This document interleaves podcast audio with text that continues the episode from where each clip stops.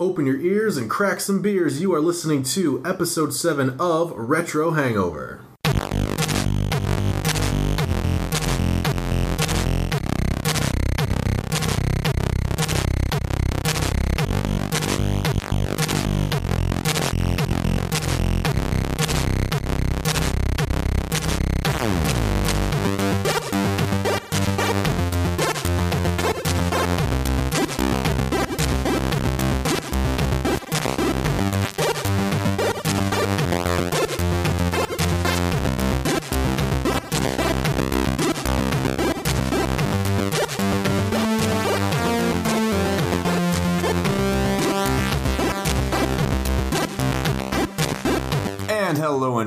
Internet. We are coming to you over the sweet, sweet kilobits and megabits of the streaming service going into your ear holes currently. I have no alliteration for you, so I'll just get to the point.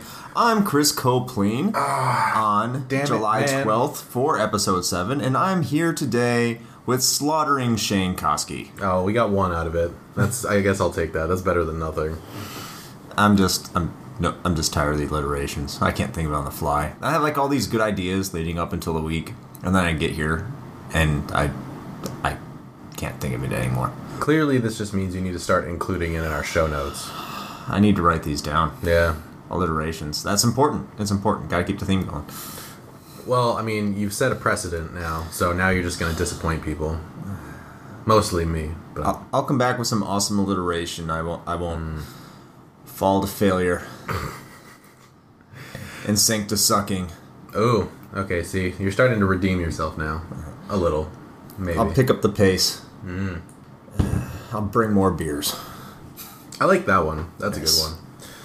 So, uh, I, you know what? I'm going to change it up this week. I'm going to ask you first. Oh. Yeah. Oh well, thank you. Yeah, you're welcome. I figured, you know, you deserve it occasionally. So, uh, so what have you been up to this week, Chris? Hmm. Uh, working like usual. I feel like I'm gonna say this all the time. Well, we, we all know that I work. Um, I think, but that's good because I'll be going on somewhat of vacation, a stay-home vacation. Not next Ah, week. yes, this the coveted staycation. Staycation. I think that's all I do when I take vacation is staycations. I just relaxing. I don't like I don't like leaving home. Um, but uh, that's in that's in a couple weeks. But uh, past past week's been really really busy. Uh, work's been pretty slammed. It's when kind of like you're the only guy there. I mean I'm not, but uh, pretty much the high man on the totem pole for a little bit. Uh, for, in terms of what I do Hashtag humble brag. humble humble brag. if, if you didn't know, I'm kind of a big deal, uh, but I'm really not.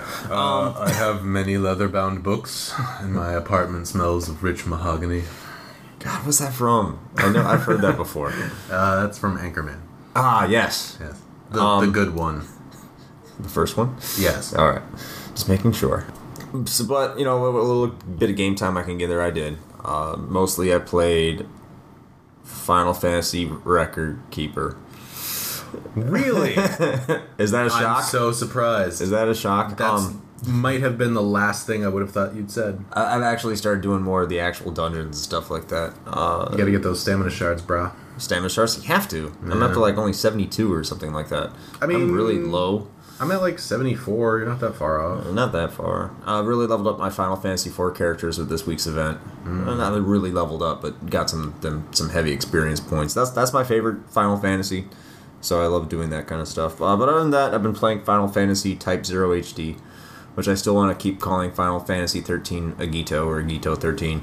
I don't know why. Uh, it's just what it was I called before it was either. released. Okay. Well, yeah, the, up to its release, it was called that until it was tur called uh, Type Zero. so I keep on getting confused because in the game they keep on saying the word Agito. And I can tell you, if it wasn't for the fact that uh, I'm one of those guys that once I start playing a game, I have to finish it. I don't know if I said this last week. I can't remember. I think I did. You did. I did. Uh, I wouldn't be playing this game.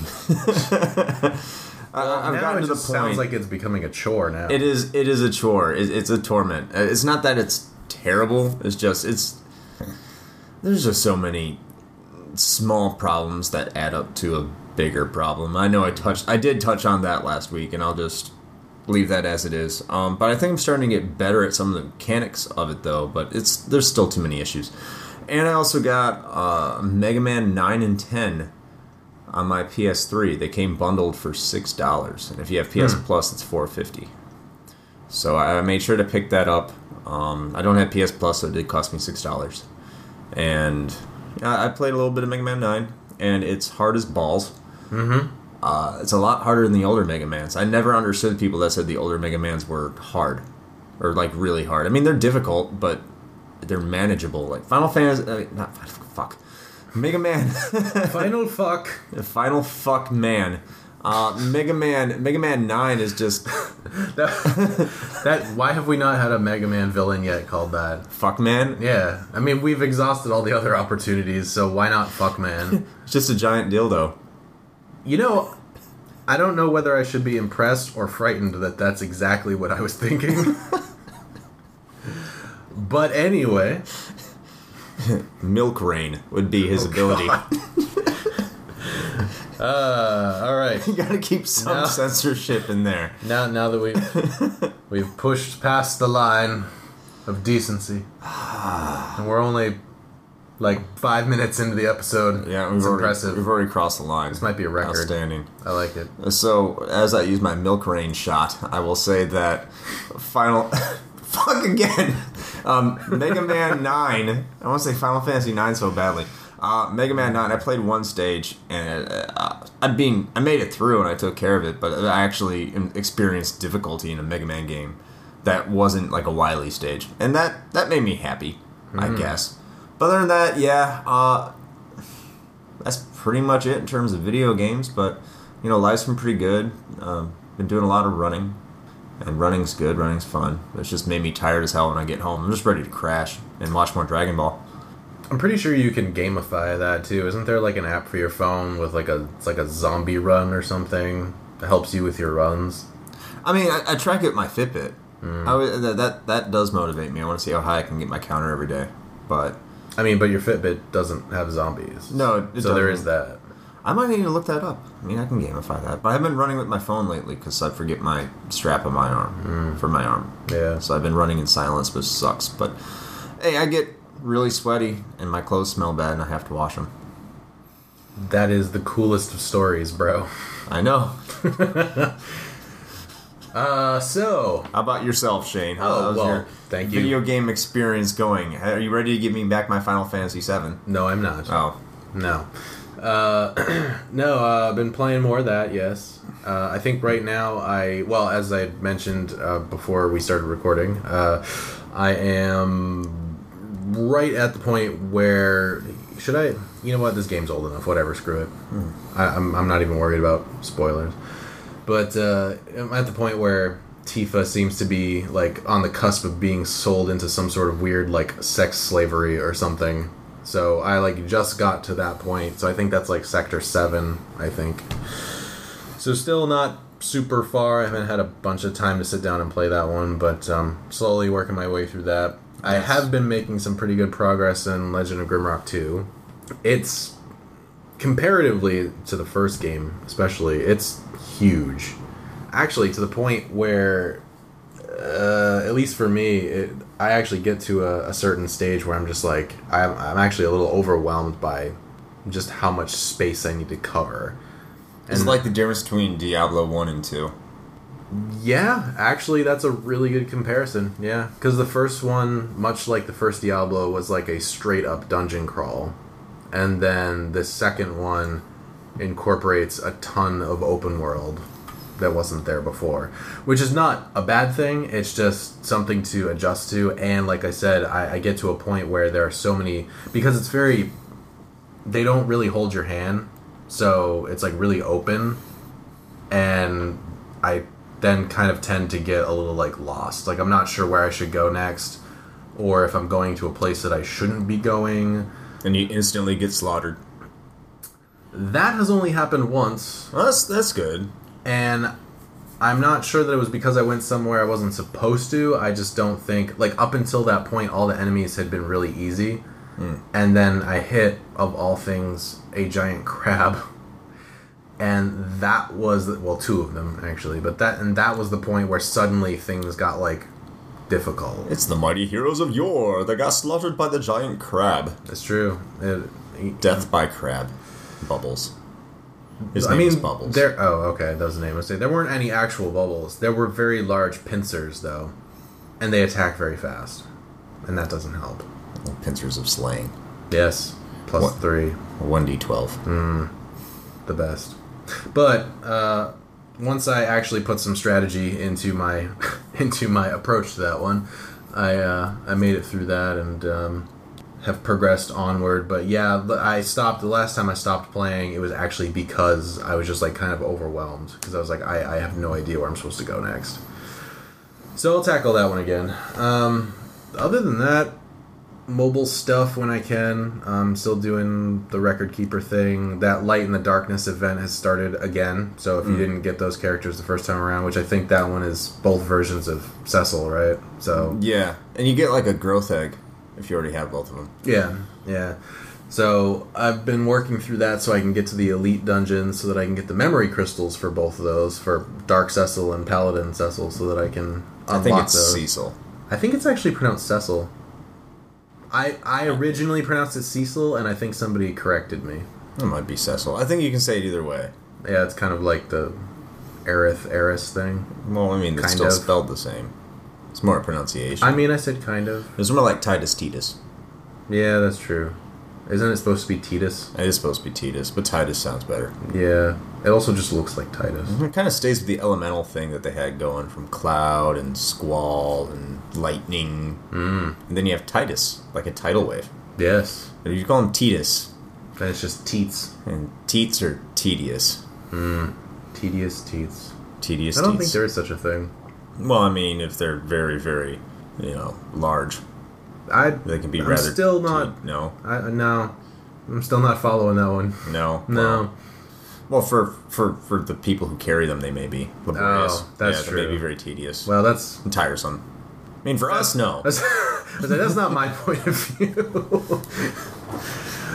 oh man, we are I, we're getting way off track today already. I like this. It's good. We're gonna get so many hate comments, which is actually not bad because it'd be some comments. I love that. That is that's true. Uh, by the way, uh, thank you all that have liked our Facebook page. We're I think we're well over forty now, Yep. um, Yeah.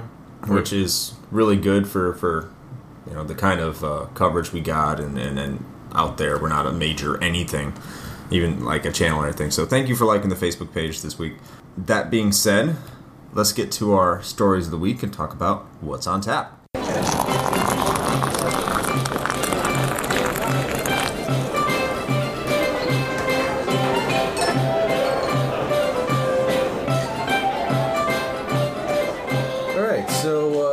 Think what we, what we got first up on the docket here. Um, talking about um Ubisoft, which by the way is another one that is a weird pronunciation. I always thought it was Ubisoft. It's actually Ubisoft. I don't cares? agree. They're French. I don't agree with that one, but it is what it is. So, uh, according to some reports as of late, Ubisoft uh, is Killing it. yeah killing it on the PS4. Not Yeah. total sales, but the PS4, yeah, they're killing it. Yeah, it's actually quite a significant portion of their revenue. Um, what does it say? About roughly 27% of uh, the revenue from all of Ubisoft's games right now is coming from PS4, which is closely followed by PC at about 23%, and then everything else just kind of drops off from there. With, of course, the Wii and Wii U being somewhere near the very bottom, as I suppose would be expected. Three percent. Yeah. Um, so, I mean, that's just a kind of interesting little tidbit of info there for, for them. Now, one thing that, and I know that Ubisoft has some PC specific titles, but one thing that does sort of like strike me as interesting about that is how much of their revenue comes from PC when historically a lot of Ubisoft's ports to PC have been god awful. I mean, they're not as bad as Warner Brothers, though. Uh, you know, they're really contending for a title there. I mean, uh, on the bright on the bright side of Ubisoft, when it's a bad PC port, typically it's buggy as hell for the consoles too. So uh, they can they're, they're, platform consistent. I don't know if that's a good thing. I mean, it's not a good thing, but at least they put the same effort into all of their products. Or, or, or, or lack thereof, yes. Okay. I suppose we could go with that. Some of the things that jump out of me about this report is that the Xbox One and Xbox 360 for Ubisoft are contributing the same amount, amount towards their revenue. And the PlayStation 3 is, is still contributing the same amount of the revenue for the 360. So we're still looking at last gen almost two years now. It's t- yeah, two years. Yeah. Um, it's still contributing 22% into a third party's uh, revenue stream, which I don't know if is is a good thing. Uh, we've, we've touched on the last gen thing and the current gen thing a bunch. Um, but for for a third party platform, because all the games that they're releasing are pretty much the same across all, for them to still be taking 22% is very interesting. I think it's actually not interesting that the Wii and Wii U are that low, mostly because I don't think they've released anything for them over the past year. They, they've pretty much stopped. Yeah, I mean, if anything, and of course this is just a snapshot, you know, but I suppose if you really wanted to, you could roughly extrapolate this out to the rest of the industry. It wouldn't be necessarily entirely accurate, but it's sort of a, you know, a guide stick, if you will, um, which is interesting because it kind of goes to show, I think, just how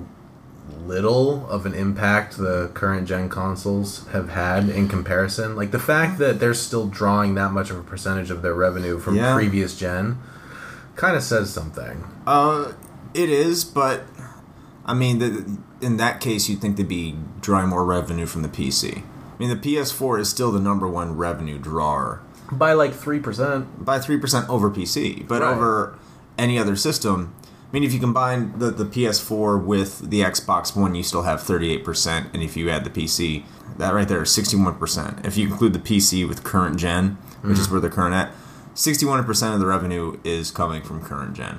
Which, I mean, I don't know, I can't speak for what a good percentage is two years after a console is launched. I think you'd hope it'd be 85% all current gen. I uh, mean, yeah. I mean, I again, like like you said, I, I wouldn't pretend to know what a good quote unquote number is, but I just think that that, to me anyway, that just seems Well, you have to think if they're still releasing all the same games for all the same systems, and you have an install base of like 80, 90 million for the PS3 and Xbox 360 a piece, you're still going to get a good chunk of change from them. well, sure, but I, I think that that's that is something that speaks to just how many people have not taken the leap into a, a new yeah. console. Yeah, that's true. Um, Me being one of them. but you're starting to see Ubisoft too. They're they are releasing more games exclusively for next gen, like the next Assassin's Creed. I don't know if Just Dance 4, no, Just Dance 4 is on, or Just Dance 2015, whatever, the, or 16, whatever the hell they want to call it. Uh, that is still, I think they're releasing that on the Wii actually. Hmm. Like, I don't know why. So I, I'll t- I'll retract that part what I was saying about that. But I, I can't remember the article. I saw it while I was looking for articles this week. Like Ubisoft's digital sales have overtaken physical sales in terms of overall. That is less surprising, I think, in this in this day and age. Like I am not surprised by the fact that digital is taking over. What I am, well, again, maybe not actually surprised, but maybe a little disappointed about is how expensive digital games still are Especially- and continue to be. Especially compared to their physical counterparts. Yes, particularly compared to the physical counterparts. And this is something that we had touched on before when we had our discussion about digital versus physical. Right. And that is, I am very much of the stance that I don't believe that a digital copy of a game should cost as much as a physical copy when you're talking like brand new retail. Ever. I don't, I do not believe it should.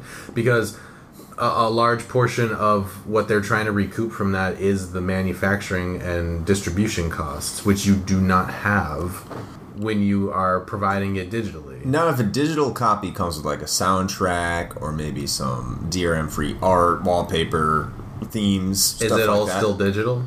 Well, yeah. Then no. But you can take that soundtrack and you can press it to a CD if you could do that.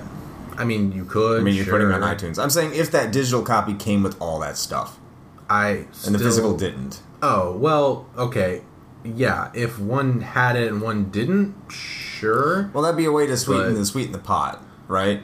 if you're talking about yeah, if you're talking about making like the the comparable price more palatable for downloading a digital copy by including more shit, yeah, sure, Yeah. that yeah, But one company that doesn't get it is the one we were just talking about is Ubisoft. They're just not making any sense. Well, they are. I mean, from a business From standpoint, a business they standpoint. absolutely are, but from a consumer standpoint, No. it's not at all. And it's this is exactly what I was just saying. Ubisoft's stance on why they're charging so much for digital games essentially boils down to mm, because fuck you, really. Here, here's the when it comes to digital sales. So I'll give credit for Ubisoft saying this. They're being pretty much very bluntly honest, if you know what they're saying. I mean, fuck you is pretty blunt. It's pretty blunt. They're not saying that that bluntly.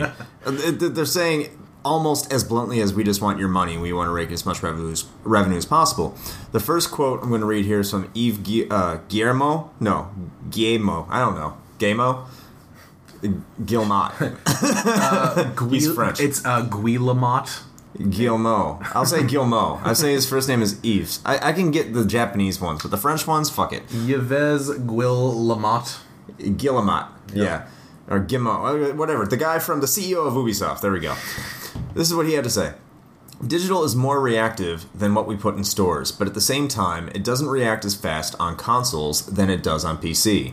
What we can say is that when games are older than one year, digital is a lot more dynamic on console because there are less units in stores. It's a new business, a new trend, and we think all this will get more in line with time. If you look at the PC post release discount trend, I think you will see that on consoles, but when you have to wait a little bit for time of time for that to happen with the same speed. And then the CFO, Alain Martinez, much easier to say, had this to say uh, On digital, we will not sell for a, a lower price compared to physical. After a few weeks or few months, things can change. We are actually more aggressive on the PC side, where digital is very, very strong. We tend to be more conservative on the digital side for more console and more flexible on PC. So, what they're pretty much saying is they're not going to lower the price for digital until their physical lot that they make money on runs out, and the only way you can really find the game is digitally, unless you want to buy it used. That's what I'm reading from this. And then once digital is the primary option to buy, then you may or may not see discounts on it. It's just their way of maximizing their revenue. That's how I'm seeing it. I mean, that's pretty much how it is. Yeah, I mean, I don't think there's really any other way to see that. And as we said, you know, from a purely business standpoint, this makes all the sense in the world, and that's fine. Um, but just from from a gamer and from a consumer standpoint, I, as I mentioned, don't agree with this at all. I mean, of course, if I was a businessman, I would want to charge whatever the market is willing to bear for a price. And it's been proven time and time again that gamers are willing to pay the same amount for a digital copy as they are for one that they could walk into GameStop and pick up off a shelf. But there you go. If you're wondering why Ubisoft is charging the same for its digital as its physical, it's because they want to make Z monies. Just like everybody else. Especially PewDiePie. Holy balls. So I guess the biggest part of this story, if you haven't heard, PewDiePie's earnings came out, and he makes roughly to the equivalent of seven point four five million dollars from posting to YouTube and all his deals and everything like that, which is a significant increase from what he made last year, which was four million dollars, and before that, I think he made roughly eight hundred and forty thousand dollars. So, um, he's not poor, and he's doing it from YouTube. And apparently, there's been a lot of hate on the internet over this. Well, okay, so I mean, apart from the people that are just purely jealous of the fact that he got in at the right time and was doing the right thing, because let's be honest, like I think that's a big part of his success is it was timing. It was timing. It was the content that he was doing at that time, and then in addition to that, he has a somewhat unique Delivery? Mm, Sure, maybe not so much now, just because of the amount of people that are sort of trying to cop that same thing. Well, he, when he came out, he really did. Right, which is the same argument you can make for like angry video game nerd. Like at the time, that was novel, and now everybody tried to copy it. But is he still the best at that. True, true. Uh, but no, so PewDiePie has a somewhat unique situation as far as his geography is concerned. Because that was actually one of the things that contributed to the reason that he has so many views. Um, and I don't know all of the specifics, but I do know that because of where he was located, or where he is located, Which is in um, Sweden. which is in Sweden, he was able to get views from Sweden and like that surrounding European area, in addition to the U.S. and a few other places in regions that not everybody would always get access to. Um, Well, someone who did a fantastic video about it was uh, the Game Theorists. They did this like a year or two ago. Where they explained the rise of how PewDiePie did it, and I think they, knowing how the Game Theorist makes their videos now, I think he did it purely to get views for mentioning PewDiePie. well, But that's a that's a that's a topic unto itself. Yeah. Um, but he did he did do a really good uh, job. Matt Pat from the Game Theorists explaining how PewDiePie kind of rose to power about his location, how YouTube advertises and, and spreads. yeah. And now he's at 37 million subscribers, and I don't know a single one of them. Uh, Unless I wa- you're subscribed to him. I was for a while. Well, you're not anymore, right? No. So I don't know a single person.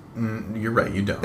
um, no, I did for a while, mostly because I just wanted to see what the deal was. And so I subscribed for a while, and I, you know, I watched some of his vids as they came through, and kind of immediately realized that I am not his target audience No. at all. I think I watched two videos of his and just like, what? no. Um, but I don't hate. I don't hate on him for making seven and a half, almost seven and a half million dollars last year. Um, No, I mean, more power to him, man. I'm extremely envious Well, yeah. of that. I, I, I think if like I look at the success from a lot of these people here, and I, I don't, I'd be lying if it says that wasn't part of the motivation to make this podcast successful, and, and hope this gets more successful because there's there there is an opportunity to make a little bit of change uh, off a successful program like this on the internet. So I can't hate on it because there's some aspirations behind this podcast that hopefully one day we'll be able to make maybe ten dollars a month off it. Yeah, I was gonna say we should also sort of like put along the the the, the caveat with all of that that I think as we had mentioned in one of our first or earlier podcasts is that we we're definitely not doing this to get rich. That's No. for sure. We're doing it because we enjoy doing it. Yes. If we happen to make like enough money to recoup our beer costs, that'd be cool. Yeah. or pay for the website or boost our Facebook page Yeah. or any of that stuff. But I mean, now we're now we're getting off on a derailment about ourselves, which I think is the best thing I like to talk about, but we're not here to do that. um but I can't hate on it, you know, good for PewDiePie. Good good for the fact he's making that money. I don't care for his videos, I don't care for his product, I don't watch it. But a lot of people do, and that's what matters in the entertainment industry, whether it be YouTube or anything. So, you know, good good on him. Good on him. Going back into the land of retro games, there's a game that I would call near and dear to some of us, and that would be Dragon Quest. Did you ever get into Dragon Quest, Shane? You know, I actually didn't. Um, I don't think I've ever played an entry in Dragon Quest. Well, shame on you. First of all, I know. it's it's okay. First Final Fantasy, now Dragon Quest. I mean, everyone played Dragon Warrior back in the day. You used to play Dragon Warrior, right? Oh, Well, you had a I Master mean, System. That's right. You didn't have a Nintendo. Well, okay. I mean, is is Dragon War was that like the first one? yeah, I mean, they were called Dragon Warrior in the United States for one, two, three, four, and seven because five and six didn't come out here. Okay. And um, then they started calling Dragon Quest again with with Dragon Quest Eight. Okay. Well, then to be fair, I actually have a copy of Dragon Warrior like right now that I've played played a bit of. So so technically, yes, I have played it. Yeah, So there you go. Th- That was the one that started it all. Mm-hmm. But this is what's probably going to be probably big in Japan, I would imagine. I hope it's big overall. Dragon Quest announced a Minecraft esque dragon. Well, Square Enix announced a Minecraft esque Dragon Quest game. It's called Dragon Quest Builders, a block made RPG. And yeah, I mean, it looks exactly what it it says it's going to be. It's it's going to be like a Dragon Quest Minecraft game where you go around and uh, build stuff in the land of Akira Toriyama drawn characters. I mean, do you really think that this is a good idea? No. Like, don't we think we're a little past trying to copy Minecraft? I mean, if if any if anyone had gone on Xbox Live within the past ever and go to you know the indie arcade section, Indie, indie. It is a wasteland of Minecraft clones. Well, Mojang. Aren't they Swedish too? what Mojang? Yeah, Mojang. I'm gonna call it Mojang. You can call it Mojang. I'm, I think it's Mojang. I don't care. Okay. that sounds. I don't care if you don't care. It's Mojang for me. Uh, yeah. So wait, what about? Are they Swedish too? Like Oh, like um, I PewDiePie, think- Phoenix Jailbird. I want to say he is. I don't know. It's, it's Notch.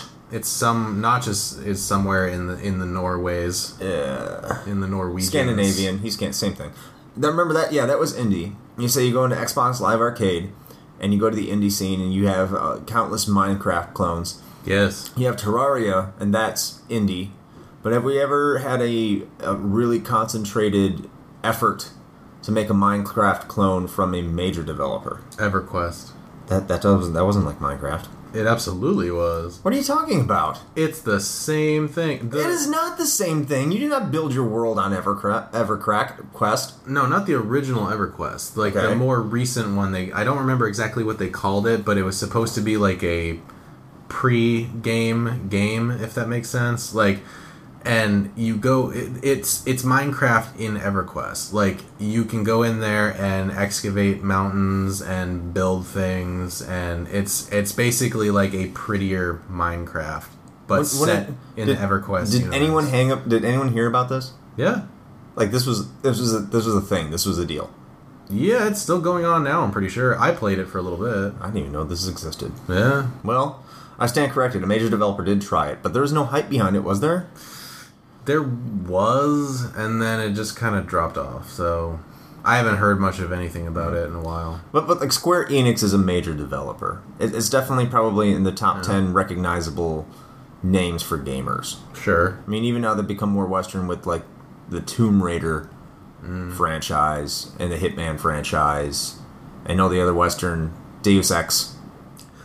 So Uh, now people, more people know about Square Enix than they, they have in the past. So this is, a, I think this is going to be, you know, something like this, Dragon Quest wise. This this will get if the Japanese audience isn't on Minecraft already. This could get Japanese audiences interested in it. Yeah, because I mean, you know, why not make Minecraft a few more billion dollars? Well, I mean, it's not making Minecraft anything. And you have to think about it. it. Might. It might if they sue them, but I mean, video games, video games aren't really like that in terms of you know copycats. Copycats are I wouldn't say embraced, but you know, there's less legal action unless it's 100 percent completely blatant. I mean, if that was the case, then couldn't Minecraft go after Terraria, which is essentially 2D Minecraft? Mm, I well, I think that's different enough that they probably wouldn't have grounds to do that. I would say that they could probably have a pretty solid case of against a lot of those games on Xbox Live, but it's probably just not worth their time. Well, I think that maybe Dragon Quest builders looking at it, it looks kind of like everyone's saying it's going to be like Minecraft. I'm wondering if it's going to be more like 3D got 3D dot game heroes cross Minecraft. Because it seems like you're building up uh, uh, the world again, which is what the theme was in Dragon Warrior Seven, Dragon Quest Seven, which, by the way, was uh, announced to come over here, Western release. Oh, for those of you who care, which is very probably very few of you, because that game was like 120 hours. It was a slog. yeah. It's coming out on the 3DS though, Ooh, I don't know. so you get to play it on the go. But anyway, that's Dragon Quest. Um, Dragon Quest Builders. You can tell by Shane's enthusiasm. He's going to be pre-ordering it tomorrow. Oh, absolutely. Yeah, because if there's one thing that I am totally all about, it's fucking Minecraft. I spent money on that shit too, and I played it for like two hours, and I was like, I don't get this. I, I, I, I can't see myself playing that game. I tried. Like, I built a little hut, and then I was like, okay, so I'm safe from all the shit, so what do I do now? I, I felt the same way in Terraria. But like in Terraria, you actually had monsters to fight constantly. There's a little bit of a platform element to it. I mean, you have monsters every night in Minecraft too, unless you play it on peaceful mode, but Which I think that's what most people play it on, isn't it? not really. Really? I mean, if you're in there to like build, you know, Helm's Deep or whatever the fuck, then probably because you don't want it to get blown up every night. So Yeah. yeah. But like the default game mode for that is you have like creepers and skeletons and stuff coming out like every night. I do think it's sad that I, I don't own a single copy of Minecraft, and my That's- kids can tell you more about the game than I could ever, even with research, tell you. Oh, Well, maybe that part. I was gonna say not That's owning pretty it. disturbing. Probably not that sad. My but- kids know what a creeper is, and I don't own a single copy of the game.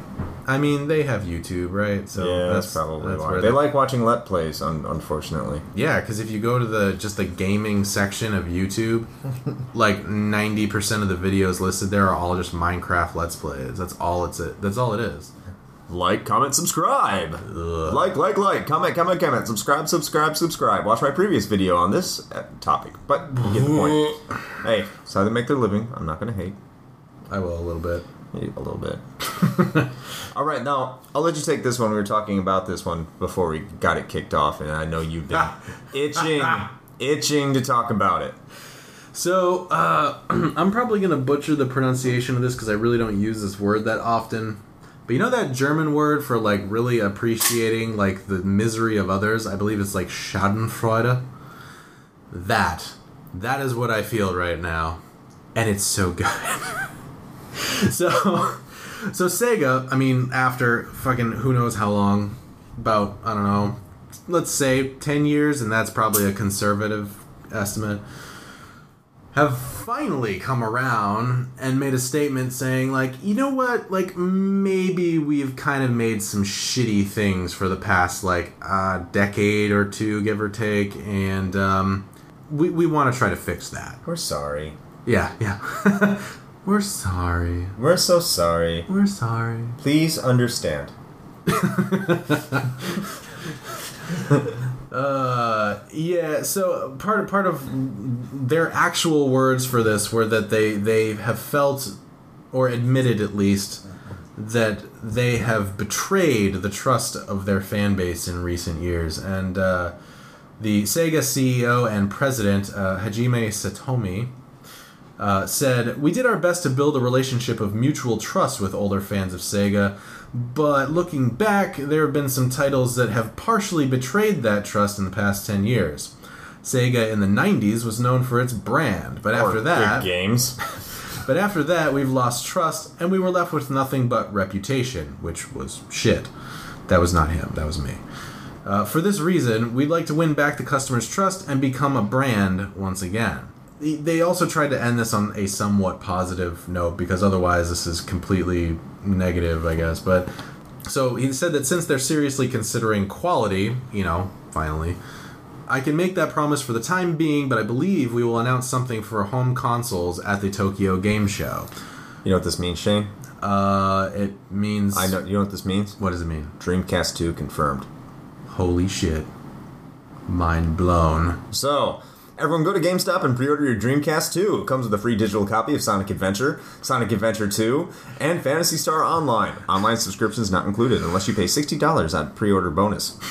And a loaded revolver for when you finally just give up on that shit. Go ahead, tear him a new asshole, because I'm going to do it after you do it. Oh god, dude, fuck these guys. Just fuck them, man. Like they are so far past redemption at this point that this is just pathetic. It's pathetic. I okay, maybe not every episode, but I'm going to go with at least half of our episodes. For some reason or another, I try to find an opportunity to just rip on Sega, and it usually happens. And I think it's with good reason. Uh-huh. Mostly, so- yeah. mostly Sonic, really. Sonic, That- yeah. that's the Sonic is really where it comes in, and uh, like okay, f- for what it's worth, I will give them credit that they are at least acknowledging the fact that they have been just churning out nothing but tripe for far too long. I just don't think this this is too little too late. I don't think there's anything salvageable here. And and I also don't believe that there is a quote unquote good Sonic game that they could possibly make at this point that would salvage the reputation that Satomi mentions in his statement. I, I, I don't see that happening. There isn't anything that can pull them back out of where they're at. They have dug themselves so far in with just shitty game after shitty game for so long. I, I don't see I don't see a return to form. I'm going to partially disagree with you. I'm going to start out with the positives that Sega has done. I think the fact that Sega was a hardware developer for so long has people expecting a lot more of them than they have. So, but before we, I, I do my angry rant on Sega, I'm going to pick out some of the some of the positives they've done over the past year, past couple years, past ten years, whatever the case may be. First of all, the Yakuza series is supposed to be pretty good, um, but that's been limited to Japan only because North American audiences won't buy it, and that's not necessarily Sega's fault. Afterburner Climax for the for the PS3 and uh, Xbox 360 are pretty good. They've done a good job of re-releasing their classic titles. Uh, I think they, they, they offer discounts for them quite often. I think they could do a better job. They had it, the, Sonic Mega Collection for all the Genesis games was good. Uh, their mobile scene is actually pretty decent. The 3DS remakes they're releasing right now are actually pretty decent. But can you okay? Can you really praise them for just being good at re-releasing previous shit? Like, is that really a? I think that means that they, they pay attention to their past. I mean, I'm saying that's that's a positive. I'm not saying it's it's great because Nintendo does it all the time, and we kind of praise them for it. But they do much more than that as well. Yeah. Son- well, the Sonic uh, the Sonic racing games, many a lot of people think are better than Mario Kart games. I have heard that. Yeah. And, and there, I, I own Sonic and All Stars Racing Transformed. It's phenomenal. Sonic and All Stars Racing for the uh, for the Wii and 360 and PS3 was was I heard was really good too. Um, I think did I already say Sonic Generations? Sonic Generations was supposed to be all right, but yeah, they have some very very very questionable decisions that they've made, like uh, Sonic Boom and Sonic 360. Uh, Valkyria Chronicles highly praised on the PS3. They moved to being a PSP and don't make the uh, third installment. Uh, pretty much ignoring all their IPs, their serious IPs, and, and making new content. When's the last time we've seen a Shining Force game or a Shining game that was worth a shit? Shining Force 3? I, I'm pretty sure there's been one released after that, uh, like one of their, their crappy EXAs or Shining Tears or whatever the fuck. But no one cares because that series is dead. You've killed Phantasy Star. Like all these Phantasy Star universe, Phantasy Star online, whatever the case may be, like they, they've all been the same. Yeah, people who play them might like them and people might look forward to them, but ultimately no one gives a shit. You've killed that. Your entire arcade scene is dead. That's not so much Sega's fault, but they could have been making new, interesting arcade style games based off the IPs like, I don't know, fucking Golden Axe or Streets of Rage or Afterburner or Outrun or any of that. They could have been doing that for the past 10 years and bringing out I won't I want to say cheaply made products, but inexpensive inexpensive products of high quality for the console games market that we could appreciate and we could play. And yes, they made an effort by bringing out these remakes that actually had absolutely no hype, and they've been a terrible job marketing, like virtual, uh, like the Virtual Fighter games that came out in the PS3, the Fighting Vipers 2, which should have been a, I think that I think that has come out here. I know Fighting Vipers is, but Fighting Vipers 2, which never came out in America, they put on the PlayStation Network, and I think like there's absolutely no hype about it. Sonic Fighters, absolutely no hype about it. You're bringing out, you're like making HD versions of these games that came out that Americans never had an opportunity to play, and you don't do anything about it. Yeah, you bought Atlus, and Atlus now can make games like Shining Force, and they can remake Valkyria Chronicles, and they can bring back Phantasy Star, and they can bring back uh, Shining, like games like Shining in the Darkness, and all those series and all those RPGs that they have neglected. Uh, the the Legend of Thor or uh, slash Beyond Oasis series, they could be doing this, and they're not. They are focus. They're doing the same shit Konami has been doing, albeit not as badly as Konami has been doing it and it's it's sad to watch it. I think they're not doing as bad as people do, but I think people want more from Sega. And I can understand as someone who owns every single Sega home console and portable system in my house. And that's what I collect, that's what I that's what I prefer to do. And I want to see more of these IPs come out because it's just become Sonic and nothing else and it's starting to piss me off. So fuck you Sega. When you come out with this announcement at the Tokyo Game Show, I want you to say that, hey, that Outrun game that we put on Xbox and took off that no one can download anymore, you can get that again. Hey, that Afterburner game we put on on uh, the, the last gen systems and we took off the networks and you can't download anymore, we're going to put that out for the next gen systems. We're going to take off all these games that we did and we're going to put them back on the next gen systems. I want to see a Saturn collection. I want to see a better Dreamcast collection other than Sonic Adventure, which is out on fucking everything, Crazy Taxi, which you can get for fucking everything, and Space Channel 5, which is short and shitty. Sorry. I, I want to see better compilations. Yes, I'm saying release old shit, but come out with new shit as well and bring over the Yakuza series. Fuck you, Sega. I'm done. I, I would say he would drop the mic, but it's like on the table, and so so he can't do that. And also, Fuck your be, mic. Also, be really loud. Uh, I mean, you do realize that the thing they're going to announce at TGS is probably just another Sonic game, right? They're just gonna be like, "Hey, we're gonna God, go. I hope not. We're, gonna go back to uh, 2D Sonic and try to do that again." God, I hope not. even though that didn't work before. And out of all the possibilities that you listed that they could have been doing in the past like 10 or 15 years, give or take, what what have we gotten?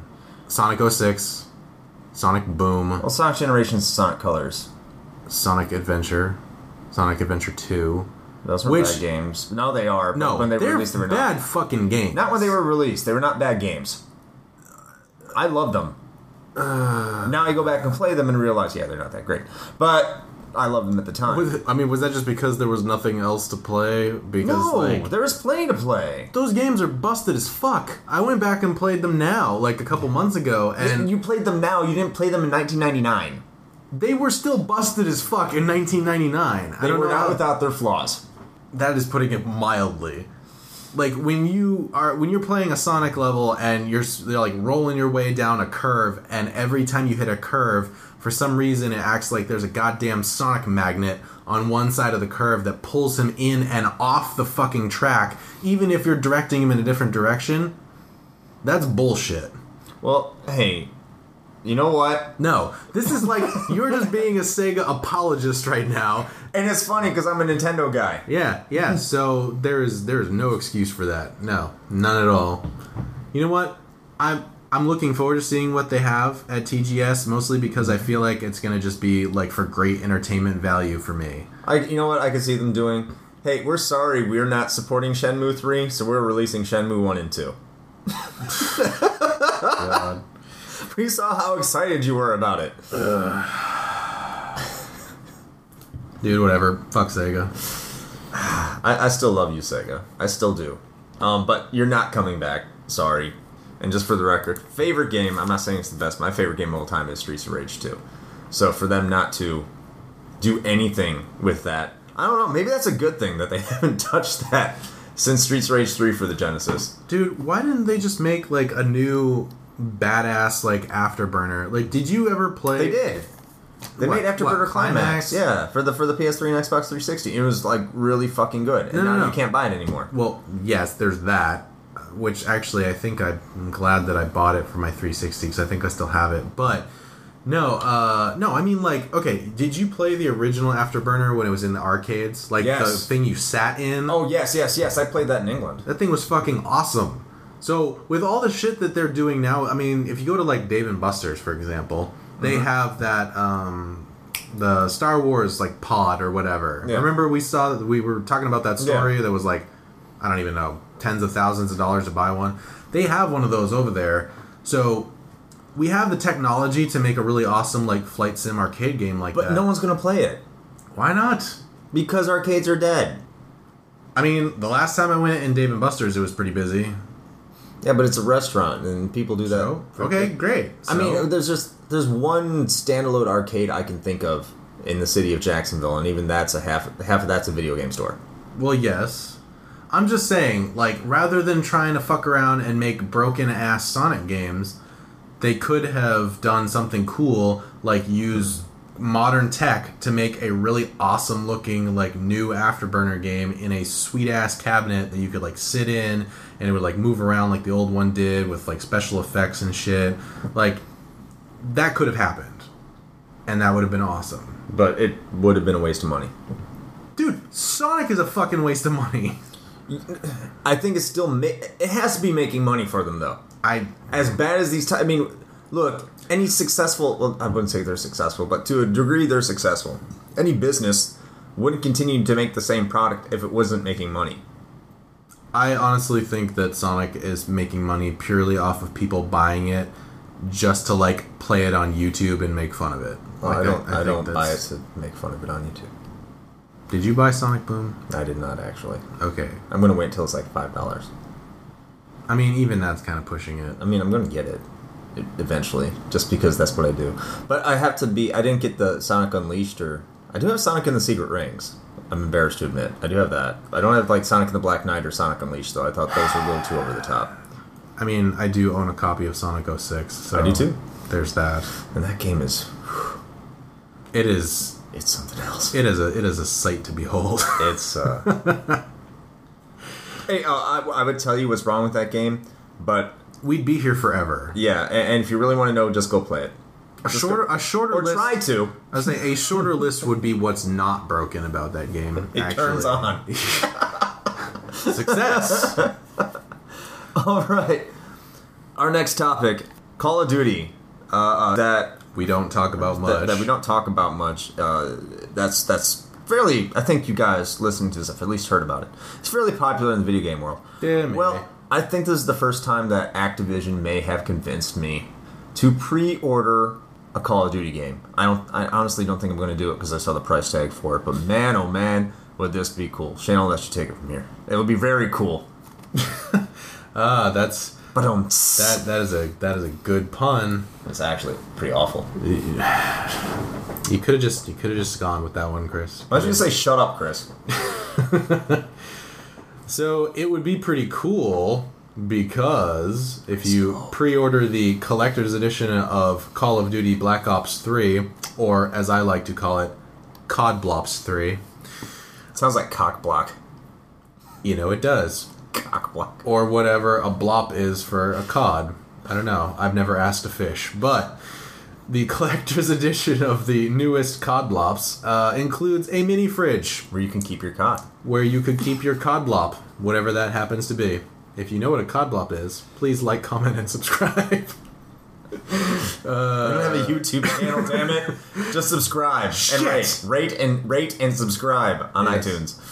Oh yeah, that's right. That's a thing, isn't it? Yeah. See, we haven't even been shilling that. Uh, uh, whatever, fuck it.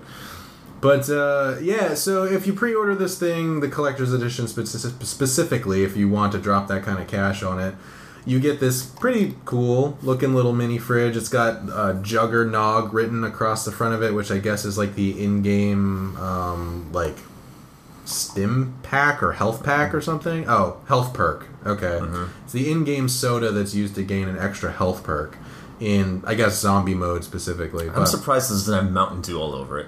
you would really think that it would, wouldn't you? This is perfect. yeah, yeah. It would be like the unholy fusion of COD and Mountain Dew. They, I mean, they've already done it. yeah. Did they include Doritos? I think they did at one point. Yeah. Yeah. Then there's a whole ethics and game journalism thing with it. Yeah, it's you know whatever, man. But that, that you can't talk about that nowadays. Anyway, Yeah. moving on. So yeah, we're looking at the the photo of it here, and I mean, I will admit it is pretty cool. And if I cared about Call of Duty, I, I would probably be pretty pretty convinced to at least consider dropping the money on this thing because why not? I mean, it, I, I mean, at the very least, the fridge holds what like a twelve. Well, it holds a dozen. pack? It holds a yeah. It holds a dozen. Uh, holds a dozen twelve ounce cans. or- Yeah, yeah, a dozen yeah. twelve ounce cans. So we could use that for the podcast. I mean, yeah, you know, all of the totally wholesome, um, all natural cane sugar soda that we drink. And cane sugar beer.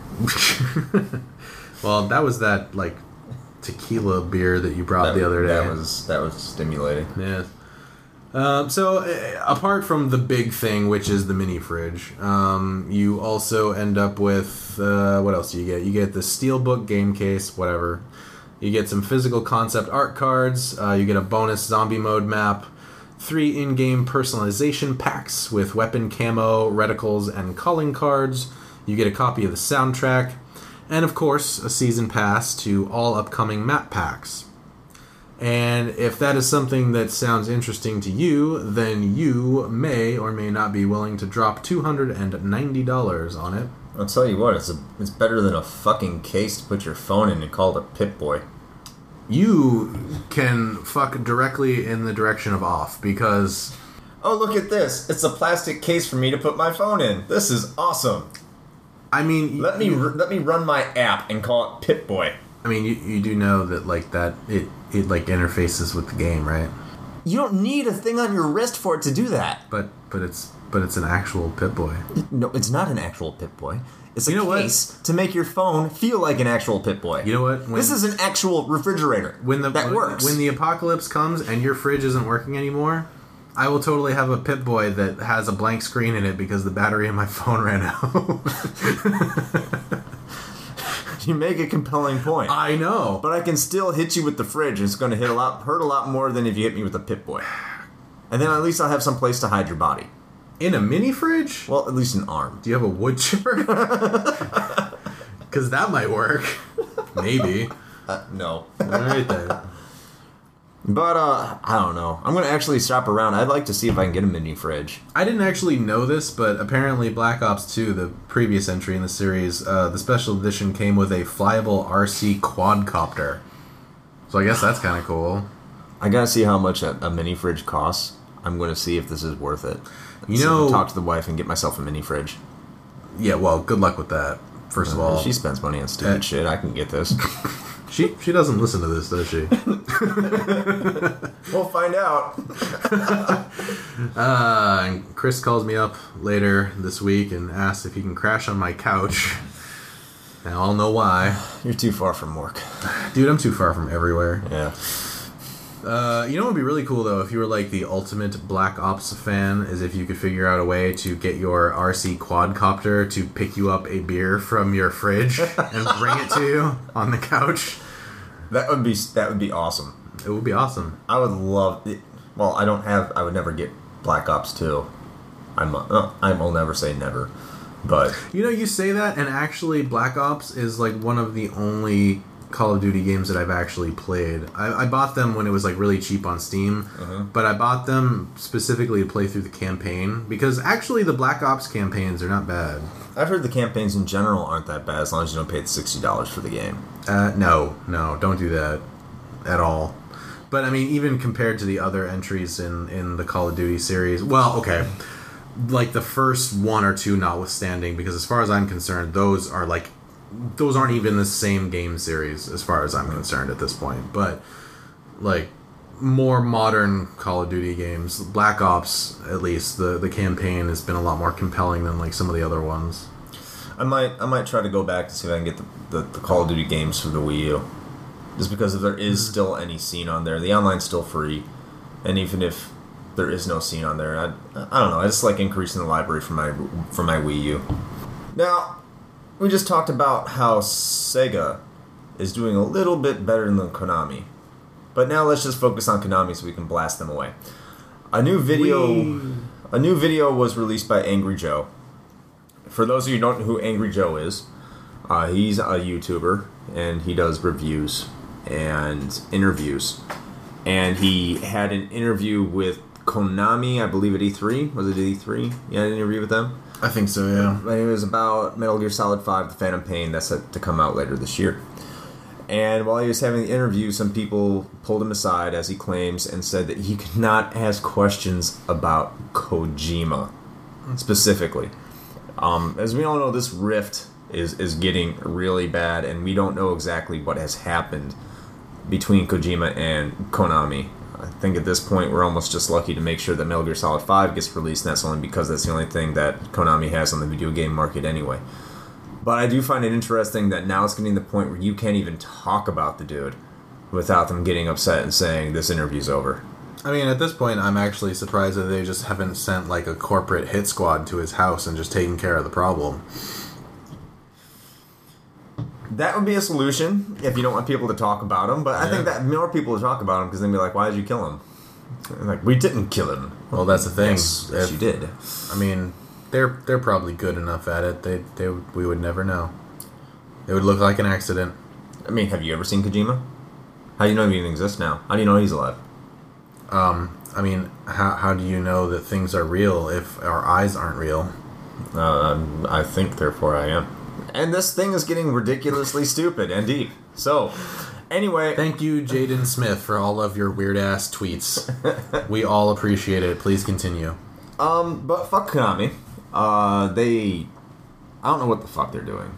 This is this is getting stupid. They don't know what the fuck they're doing. and, and according and according to stories as well, it sounds like Kojima Productions has officially disbanded from one of the from the Japanese voice actor for Snake in Japan. Yeah, yeah. I mean, all, all at this point, all signs point to basically a slash and burn campaign for anything Kojima related. Like everything is just getting shut down. No one wants to talk about it. Very little information about the why or how is really coming out, and I suspect that we probably won't hear much about the details of any of this, at least for quite a while. Um, there, it sounds like they're really trying to keep all this under wraps, which, of course, is just going to fuel more speculation as to what happened. Um, but that's really it. Like at this point, that's really all we have is speculation. Uh, And it's unfortunate. I think Kojima has really kept Konami afloat in the video game realm, as far as I'm concerned. I mean, they already lost uh, Igarashi for Castlevania. Uh, Castlevania now isn't doing shit for him. You know, I gotta be honest though. Like I, I actually see all of this as good things For what? for us. How? So, well, you take like Igarashi, right? Right. Like the fact that he is he has moved away from you know um, his traditional corporate environment and kind of moved out on his own. Uh, I think he has a lot more freedom to do the thing that we want him to do, and I want to say that Kojima will probably follow in that same track. Um, Well- I actually would not be surprised if something ended up coming out, probably on Kickstarter, because that's where it all ends up. That would be somewhat in the same vein as Bloodstain, where it's like Kojima just like comes out of the woodwork and is just like, "Hey, I want to make this game, and I'm not going to tell you that it's called Silent Hill or whatever, but it basically is." I, I couldn't see Kojima if he was going to do something on his own coming out with a game similar to Silent Hills. probably or like Silent Hill at all. Metal Gear. No, I would Well, see, actually, probably not because he doesn't want to do that No, anyway. I would see Kojima going back to doing something more like Snatcher or Policenauts. If he was going to come out and do his own thing, he would go back to that area. I mean, much like you know, like look at Igarashi. He he tried branching out to the 3D realm. He didn't like it. Went back to the 2D platforms and started doing having do mobile games. I don't know what he was exactly was doing. I have to take another look. Um, but he did some games like Nanobreaker and stuff. But uh, he went back to doing what he came in the industry and started doing was Castlevania. You look at what uh, Keiji Inafune he did. I mean, he had the Mega Man Legends games. He did some other things, I believe, other than Mega Man. He'd have to in order to be the Capcom during the Mega Man Legends era. But he went back and went original Mega Man route. Uh, but I mean, both those guys stuck with those for a while. So if I saw Kojima coming out, I could see him going back to his roots first. With mean- something like Snatch, like an adventure game, like Snatcher. Yeah, and I mean that that might also just be like a partially selfish assessment of it because you know I would kind of like a another like, an actually good Silent Hill game. Although I wouldn't want it from Kojima. I, I look for the uh, the original team Silent to band together, rename themselves, and come out with a Kickstarter for a horror game. that would be impressive. I would back the shit out of that. I'm going a little off topic. Have you seen all the reaction for uh, Allison Road? That's been all over the place. Yeah, yeah, it's kind of been being it's being billed, and this might be like more hype than anything, but we'll have to wait and see. Um, but right now, at least, it's being billed as sort of like the it's the successor to what Silent Hills was going to be. Like this, this seems to be shaping up to be the replacement for the void that uh, PT and Silent Hills has now left. I just I just find it interesting. There's a lot of hype for it. I think it's just because people are just really looking for something to fill that Mm-hmm. void, is what it is. Because everyone, all, all the Silent Hill fans were super stoked about Silent Hills because, mo well, predominantly because of PT, really, and how well that turned out. Have you played that yet? By the way, So, no, and I can't anyway now, but. Um, well, I have you- I have it on my PS4. Oh, well, um, no, I haven't played it. I've I've watched playthroughs of it, so I've basically seen all of it. But uh, yeah, that thing turned out so well, and the reaction to it was so positive. And then in addition to that, the names attached to that project, that just created like this whole perfect storm where ever, suddenly everybody was on this like hype train for this thing to happen, and then it just abruptly died. So that's where I'm a little cautious about things um, like uh, Allison Road. It's Allison Road, right? I think Allison Road. Um, I'm, I'm a little cautious about that because I feel like people might be latching onto it too quickly just because they really want something like that. Whether or not it actually is going to be that is a is an entirely different story. All right, we're changing course. We're going to start talking a little bit of Comic Con news. Comic Con news really started hitting it hot and heavy yesterday on Saturday, and and more has really been trickling in uh, as this goes on. Hopefully, next week we'll have a lot of Comic Con news and information coming out of San Diego. But uh, just kind of conclude the video game portion of it. Marvel wants to get more involved with video games, uh, more of a quality, not quantity approach when it comes to the console market. As you all know, I mean, Marvel's already been out there in your video games. The Deadpool game was released, I think, a year or two ago. Yeah. They have a bunch of mobile games I know that you're a fan of. uh, they, I mean, there are Marvel games that, that do exist and they've been around for a bit. But it looks like they're ramping up again and kind of refocusing what they want to do with it. Yeah, no. Uh, so some of the major titles that they have on mobile right now are Future Fight, Contest of Champions, and the Marvel version of Puzzle Quest. All of which are currently on my phone, um, and all of which I play fairly regularly, with the exception of Puzzle Quest. That one's kind of dropped off. I'm a little burnt out on the Puzzle Quest thing. That's been going on for years now. It's fairly repetitive too. Yeah, but uh, Future Fight is definitely pretty cool. It's like I had mentioned before on an earlier episode of the podcast. It's kind of like a, uh, it's like a mobile action RPG. It's like the closest thing that I think you could get to like Ultimate Alliance on a phone, really, in like bite-sized chunks. And then Contest of Champions is just a uh, a one v one uh, fighter like uh, Injustice, something like that. Except for a phone, the controls are much more simplified. Like it's, you know, you swipe for a heavy attack, you tap for a light attack, and then you hold the left side of the screen to block, and that's really it. And then you build up power on like a charge meter, and you can do special attacks. Sounds like something I will not be doing. I mean, I I enjoy it, but you know, Each that's their own. That's probably the closest that I personally will ever get to playing like an actual fighting game, mostly because of the fact that It's it's, so simple. It's so simple. Okay. Like the combos and stuff, I hate that shit. Like I do not want to memorize like an eight button combo just to be like competitive. So for me, this is perfect. So play Divekick. you know, I I actually tried. I I wasn't that bad at Divekick. There was a um an event uh, at Video Game Rescue like sometime last year, I think now, where we had like a little fighting thing going on, and one of our friends brought his copy of Divekick, and I actually didn't suck at it. Probably because it's like two buttons, but still. Jump and dive kick. Yes, dive and also kick. Yes. That is it. The cool thing, and then it's kind of unfortunate that we haven't heard anything about it recently, by the way, Yeah. was the partnership between Telltale and Marvel. I know that there are some people that are going to say that they're probably getting to a point of burnout with like the Telltale adventure games, but they I don't think so. but they've well i've heard that but for me anyway like uh, the quality has been consistent enough and when i say quality let me be clear that i mean quality of storytelling because the technical quality of some of the telltale games recently has been atrocious luckily i think they're trying to address that well, they, they hit a home run with Walking Dead. oh yeah absolutely Hit a home run with that. Uh, what is it? The, the, the, what was the next one? like the Wolf Within or something? I don't know. Um, The Wolf Among Us, The Wolf Among which Us. is based on the Fables graphic novel, which that- is also really good. which which which did well. Yep. Then they had uh, they're doing Game of Thrones right now. Game of Thrones. They have Tales from the Borderlands. They have uh, Back to the Future. That's an old one. That was before they even did Walking That's Dead. supposed to be really good.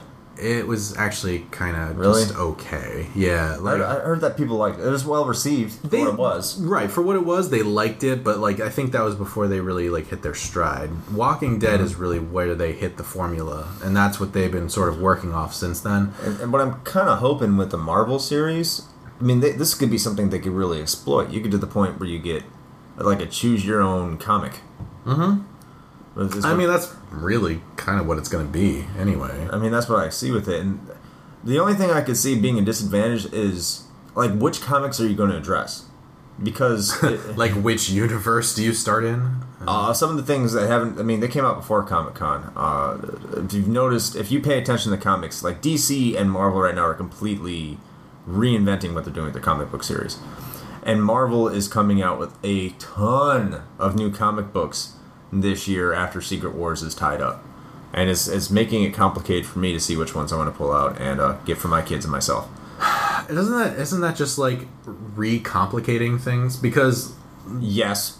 I don't know. I haven't. I, I got Secret Wars. I need to sit down and need to read it and see what it does. well, because for example, like I knew I I had and I've dropped off on this, but I was going to try to make a point of starting to buy into the whole comic book thing when the new 52 thing started. Mm-hmm.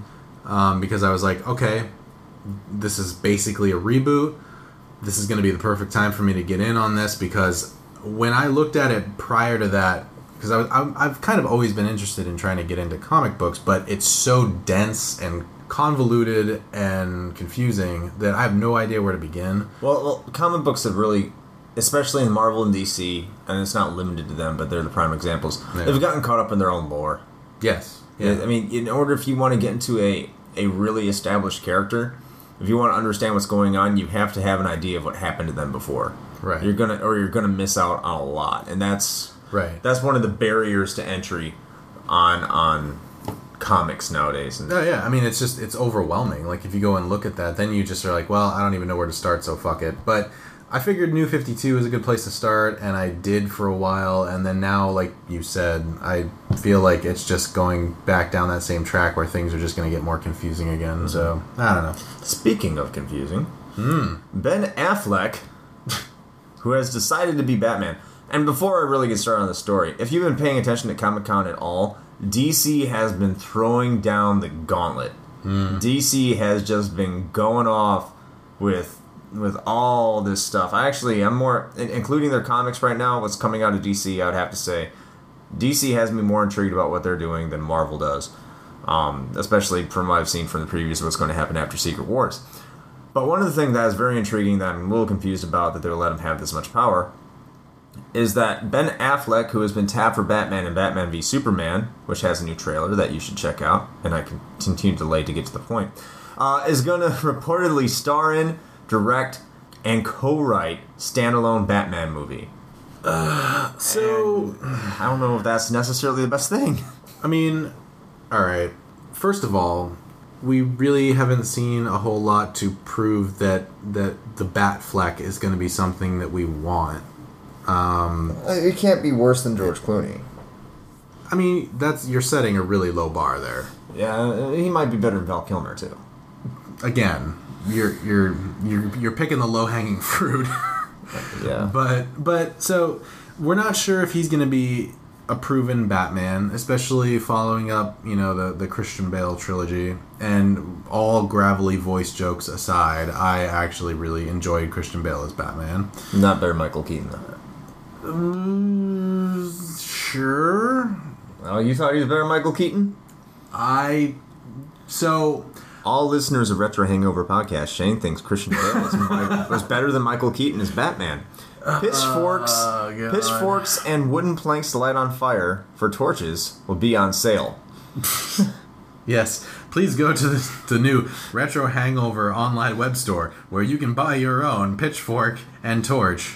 To come to Shane's house and take care of him for thinking such invalid thoughts. That's right, and a free map to my house with every purchase. Half the half the fun is finding it. that you're not wrong. So, okay, it's kind of like a biased opinion anyway because I I I still I saw the original Batman all of like once when I was like ten. I don't know. So, being that Christian Bale was like the most recent one, I have the most exposure to him as Batman, and so for me, that is Batman. I mean, it's like making the same argument that invariably will be made sooner rather than later. That uh, for a lot of people, I think us included, uh, Robert Downey Jr. is Tony Stark. It's kind of the same As argument. opposed to who? Fucking whoever, man, whoever comes next.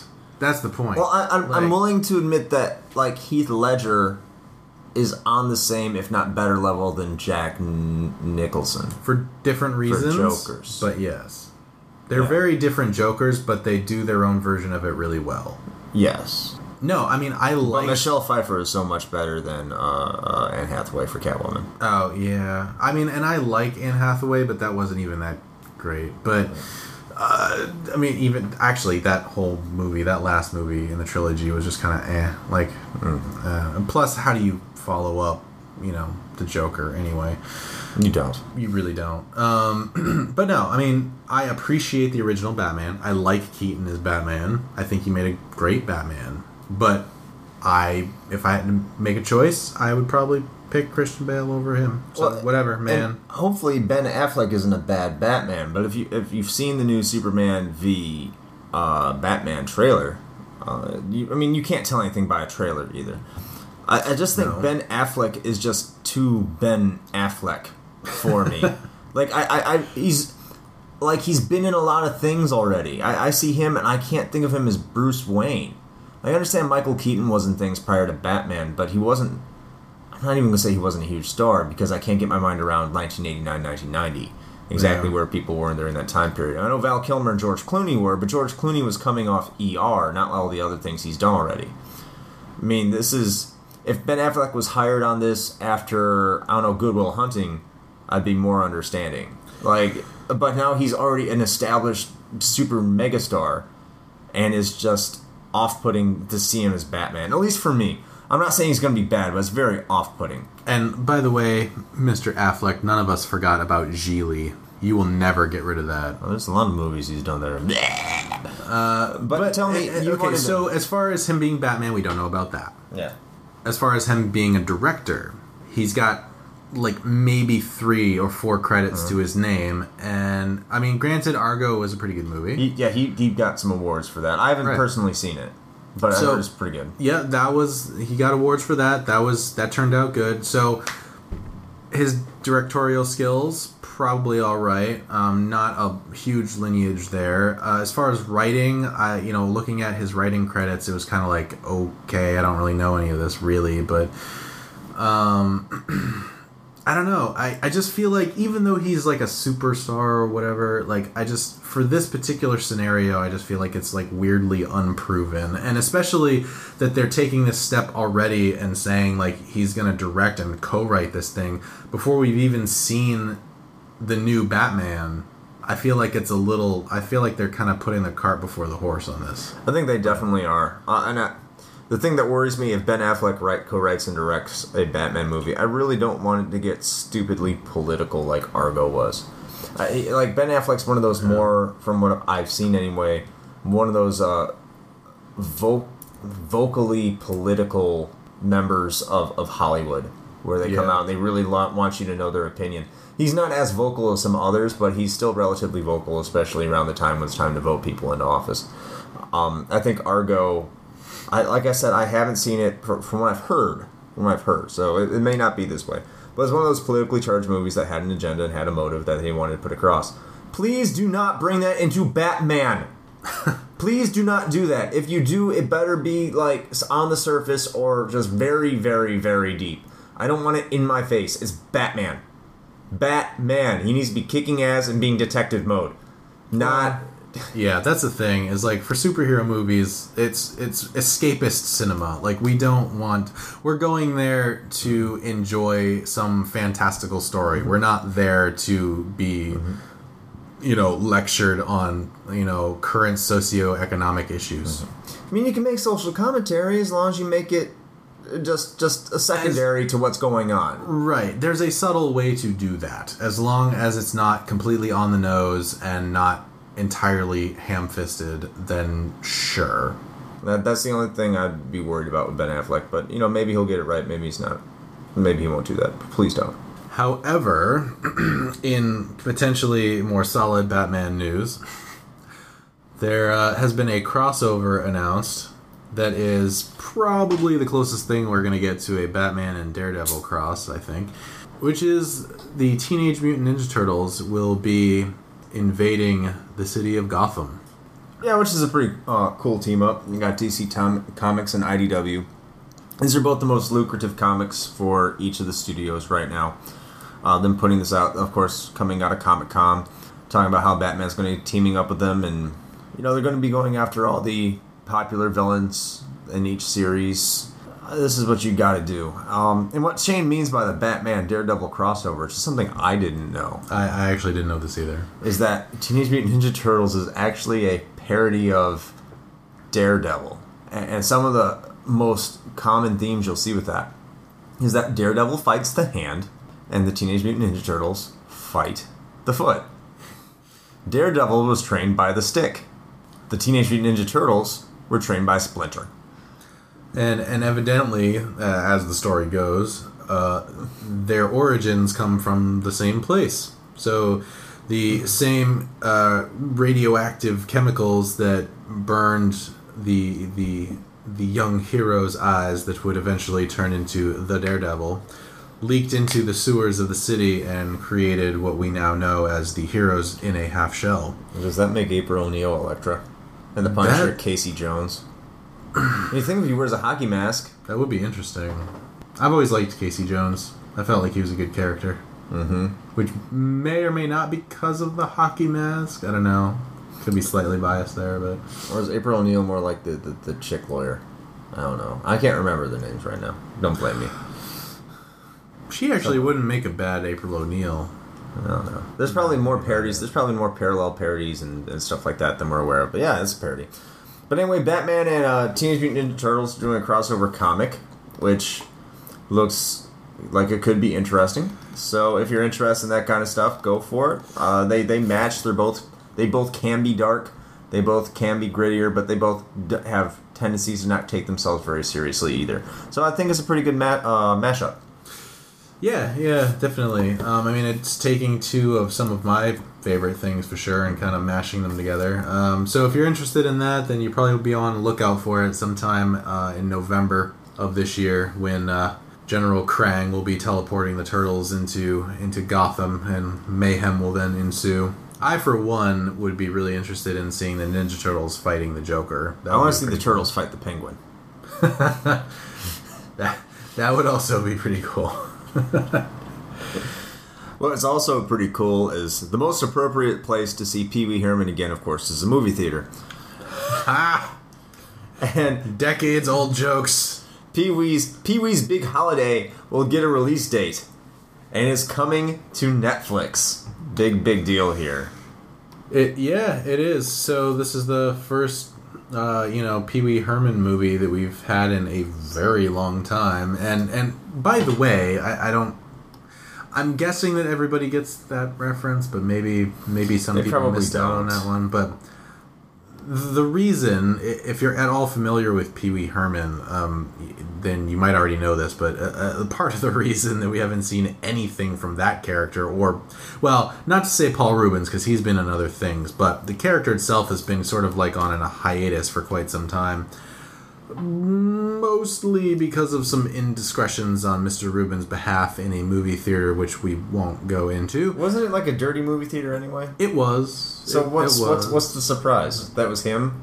Uh, I think it was mostly just was because kid, because it was a kid show. yeah, I think that was really the the big thing. Like oh my god, he's doing a movie theater that every grown man does in their house. I mean, yes, but I mean, you know, it's not public when you're in your house unless your windows are open. I mean, some people are into that. Some people are. If you open up your windows, the only no one's going to see you. So I mean, that's not that much different. I mean, are you talking about my house specifically? Yeah, like no one's here. Like there's no one around this place. You're right. It's just the woods. You I could you could streak in your front yard and, I- and no one would know. I might like mentally scar a few rabbits and maybe a squirrel or two, but other than that, yeah. Yeah, because they think you're a bear and you're going to eat them.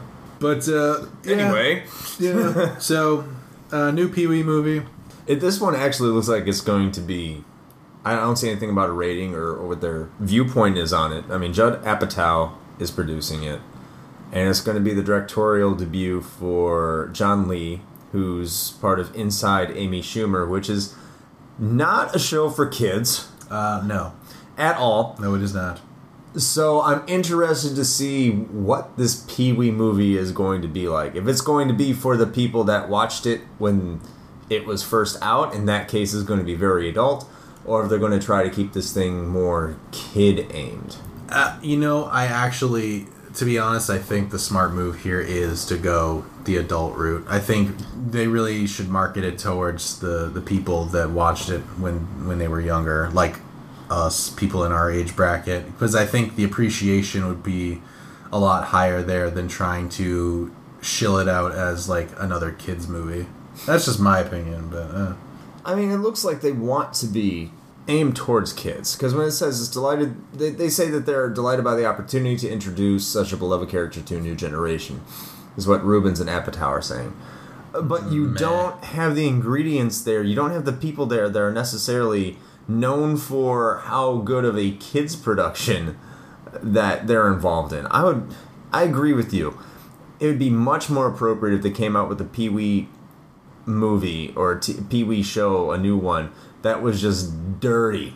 I wanted like grimy, maybe not like cussing or outright like outright just you can tell innuendos like they're saying, "Oh, the penis goes in the vi- vagina." Ha.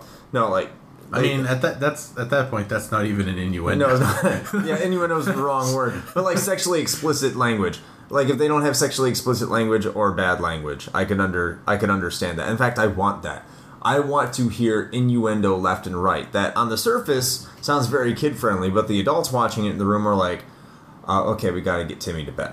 That's that's that's the kind of stuff I want from my ne- from the Pee Wee movie. That's what I want to see, and it looks like they might do that. I really hope they do, but if they don't, I'll be disappointed. I mean, even to a certain degree, even stuff like you know Shrek or whatever had that in it. So, I want it dirtier. oh no, oh, no, I agree. I'm just saying, like, at least there's a baseline there that is acceptable, I guess, to market it as a kids movie, but still have that sort of adult humor that kind of flies over the kids' heads. That's not anything new. I would like it if they ratcheted it up a bit on that one, but eh, we'll see. And lastly, and, don't worry, folks, if you, uh, I know we're diving more into outside of video games and the comic book stuff, which actually I'm liking here. Yeah. Uh, this is our last story coming out of Comic Con for this week. There should be plenty more to be able to talk to, talk about next week. But this one's talking about the next Deadpool movie, where they had a trailer that came out at Comic Con that was very impressive. We saw secondhand footage that was posted to YouTube that was recorded from a video camera of some sort uh, and leaked onto YouTube. I thought it looks like a lot of fun. I I think this is all shaping up to be what a Deadpool movie is supposed to be. Um, first and foremost, it definitely is putting its R rating to good use, and we're really glad that they got it because if this had come out as another PG 13 action movie, I think it would have been terrible. Yes. Because Deadpool, that character, you cannot do that character justice and stay within the confines of a PG 13 rating. It just will not happen. Um, and so the leaked footage that we saw, the trailer was definitely an R rated trailer. This is probably not one that you'll see at the beginning of you know any of your other like Ant Man or something. I'm sure they won't be playing it there because If they they were. sh- if you see this trailer in the movie theaters, it's going to be red band, and that's if you see it. Yeah. it has to be red band. oh, absolutely, yeah, um, yeah. They're dropping f bombs and all sorts of things in the trailer, so Very violent, are- very gory. So you already know this movie is going to be great. But no, I'm actually really impressed with it, and I know that for some reason Ryan Reynolds is kind of a contentious topic with some people. Some people don't like him. I actually do. I like him. I just think the the roles he's been in for heroes has not suited him well. He was not good as Green Lantern. Well, no, no, you're right. Um, I will go ahead and say that he might have actually been one of the best parts of Blade Trinity because that movie was kind of eh, anyway. And he he tends to always bring that certain like brand of like dark sarcastic humor to almost any role he's in to begin with, which is part of the reason why he's going to make a really great Deadpool. But I really liked him in that. I've actually liked him in almost everything I've seen him in. Was he in R.I.P.D.? I maybe I skipped that one. I'll be I think a lot. with you. well, a lot of people did I, I did not watch that. Because that was based off a comic too. yeah, But he's been involved in a lot of comic book movies. I mean, you can tell he's actually. I think he's actually one of the few people that likes the source material yes, in addition to what he's doing, and you could tell. I, especially from this trailer, this movie suits him. This movie is Deadpool is essentially Van Wilder with weapons. Yeah, yeah. Actually, This is this is the perfect person for Deadpool. I'm I'm the the trailer looked like this is going to be a very fun, high energy, action packed Deadpool movie. The only thing I didn't see in the trailer, I'm sure they're going to have it in the movie, but I'm, I'm, at least I'm hoping they're going to have it in the movie. I'm, I'm betting they will. Is him breaking the fourth wall? I didn't really see that in, in the leaked footage of the trailer as any fourth wall remarks. No. Actually, you're right. Now that I think about it, I don't think there. I'm sure there there has to be at least one in that movie. I- I'm sure it'll happen. That's his trademark. Yeah, eh, that's got to happen. Um, do you think? And this might be my ignorance on this one, so you can correct me if I'm wrong. But do, do you think we'll see Cable anywhere in there? Well, there's Colossus. There's Colossus. and some character that has a really long name. Um, I, I, forgive me, I don't read the Deadpool comics. I know I have the Death of Deadpool, uh, that comic, um, which doesn't mean anything because he's surprised coming back. um, That never happens. and he's, he's even after he died, he had comic book series. I don't see, I don't foresee Cable being in the movie. Uh, who's making it? It- It's, it's it's Sony, right? It has to be Sony if Dead, if Colossus is in it. It's not Marvel Studios. 20th Century Fox. Well, it's Fox. Yeah. 20th Century Fox. Yeah. Well, because what they don't they still have the is Fox the one that has the X Men rights? Yeah, they have all the mutant rights. Mu- oh, They have rights to all the mutants. okay. Well, then that would explain Colossus. Yeah, and I think Deadpool is is filtered in there because he's part of the Weapon X storyline, which would include Wolverine. Well, because I mean, he was in Wolverine, Mm-hmm. which was a terrible depiction of Deadpool. By the way, Yeah, it was pretty bad. I don't think actually it wasn't even accurate. He just had like random ass abilities that like There, there are some things that I, I, I don't didn't watch, and I don't think most comic book fans want to talk about. I think those are some of those movies. Oh God, I think and see. Okay, this is the problem for me because it, I mean, well, first of all, if anybody that's listening to this has actually seen me in person, which I'm sure most of you have because most of our listener base is local. Our friends. Um. Hi, mom. I kind of really like Wolverine, partially because I have been called that before That's your mutton chops. several times. Yeah. So I kind I kind of have like a connection to Logan in a way. I feel personally connected to him. So like Wolverine is like one of my favorite. You know he's dead, X-Men. right? They made him a woman. I don't want to. Don't. I don't.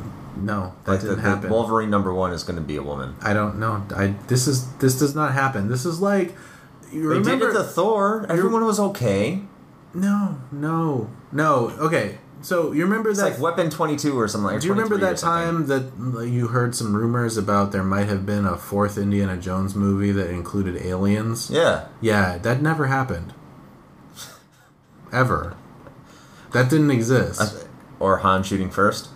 That also did not happen. Han Han didn't shoot first, so Guido shot first. Oh god damn it. You did that on purpose, didn't you? You son of a bitch. That never happened. You're right. Han never shot first. No, he fucking did. Confirmed by Shane No, Kowski. no. You know July what? twelfth, I- 2015. 2015. Yeah, it's the 13th. Confirmed. The No. 13th. No, but you know what's great about that is that I have the ability to edit this podcast. And that shit will never happen. Ah, That would be unfortunate. But no, Han shot first, and there's many reasons for that, and we're not going to go into that right now because otherwise you're going to get me off on like a 20 minute diatribe. You already admitted Guido shot first. First of all, it's not Guido, it's Greedo. I don't care.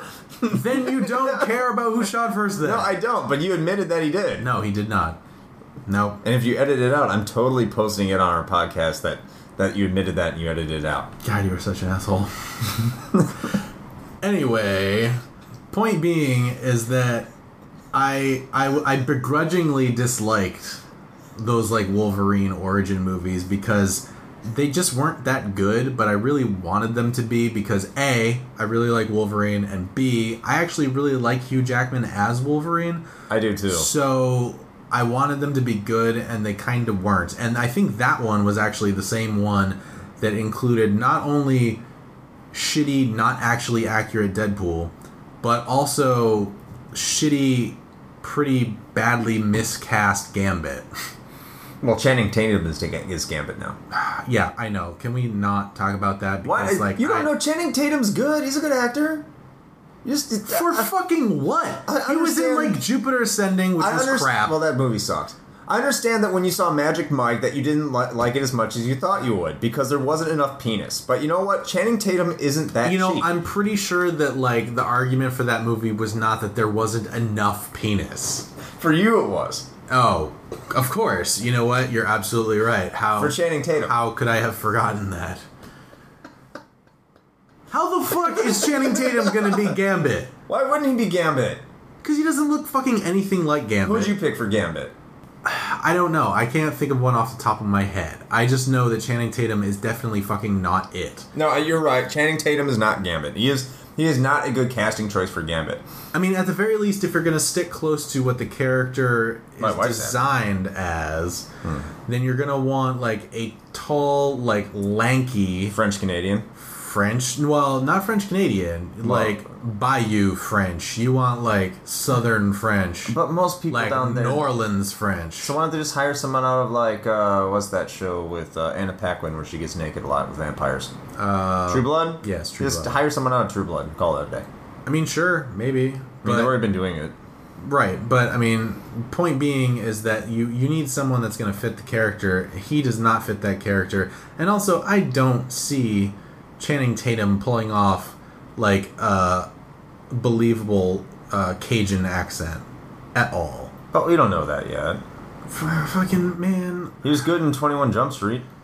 it was an action comedy. Uh, so, so X Men might be too. Fucking no. I mean, Deadpool is. Why are you defending Channing Tatum of all fucking things? Because it irritates you. You're right, it does. It really does. fucking whatever, man. Deadpool's gonna be awesome. Channing Tatum can fucking fuck right off. That's all I gotta say. You'd like that after watching Magic Mike, wouldn't you? Oh man, if only. I just want his. I want his strong arms around me. For the record, we're being completely sarcastic. Shane does not want Channing Tatum, from what I understand. Says you. huh? Oh, okay, fine. All right, we're gonna get to the main topic today, and our main topic today is Channing Tatum. Channing Tatum and Great. how much I love his sweet pectoral muscles. Oh god, those rippling abs, man! Oh my god! I just want to put my face. I just I want to. I want to motorboat. This. what, what, I, what? What were we talking about? I just want to like wash my t-shirts on his abs. That's really all I, I want to do. Oh God! I'm not even going to say we're going to hell because I mean it's not that bad. Um, Do they have Channing Tatum there? I no no Oh, god damn no it. Channing Tatum in hell. You you only get your Channing Tatum if you go to heaven. My wife thinks Channing Tatum would be a great Gambit. Yeah, gee, I wonder why. I, I have no clue. Yeah. hmm. She got really excited about that, and the fact that Storm's going to be uh, have the mohawk from the '80s I mean, that's actually kind of cool. X Men Apocalypse, and uh, Apocalypse looks like Ivan Ooze from from Power Rangers. I actually have not seen that. I'll, I'll, I'll show you. He looks for for those who don't know, just look it up. Apocalypse from the next X Men movie looks like Ivan Ooze from the Mighty Morphin Power Rangers movie. Just just just look. They look exactly the same. I'm not sure that that's a good thing. But No, anyway, On to the main topic. yeah. Which, Which is, is- not Channing Tatum. We're going to be talking about the old games versus new games debate, which is more enjoyable, which is better, and the evolution of what's been popular over the existence of gaming. Yeah, yeah. It, we kind of wanted to touch on just sort of how uh, you know the the preferences and tastes of the the gaming populace have sort of changed over time, uh, as well as the style of games that are being made. Because if you look at you know from from when gaming from the inception of video games until to now uh, you know there's been quite a shift in of course not only in just technology that's sort of a given but the style of games that we enjoy or that we prefer to play now are in many ways very different from what we used to have So let's open this up with the, the new games versus old games debate. I'm gonna I'm gonna open it up. You you seem to be more on the, the side of new games, modern gaming. I would have to say I'm more of the retro guy. I'm not saying you're you don't play retro games, but I mean you have a gaming rig. You play more modern games, even though the modern games you play are very retro stylized. Uh, I mean, in some cases, yeah. Now, in terms of okay, I do prefer the older games to newer games, and so why is that? And, and this is something that we kind of wanted to bring up. Older games have more of a difficulty curve. They have more of a barrier to entry. They take longer for you to learn, but at the same point, they're simpler, and not just slightly simpler, like very simpler. I think it's interesting to point out that as time has gone on, as games have gotten more complex, especially on console gaming, that gaming in general has gotten very easier when it's had the opportunity to make you think harder than you've ever had to before. You have to think with the original Nintendo. Screw it. Go back to the Atari when you had a stick and a button, and that's all you had. Now, I don't prefer the Atari games over Nintendo games or over Super Nintendo games, but Nintendo, you look at like games like uh, Mario Brothers or Mega Man, it was just jump, shoot, move, or run and jump, and that's it.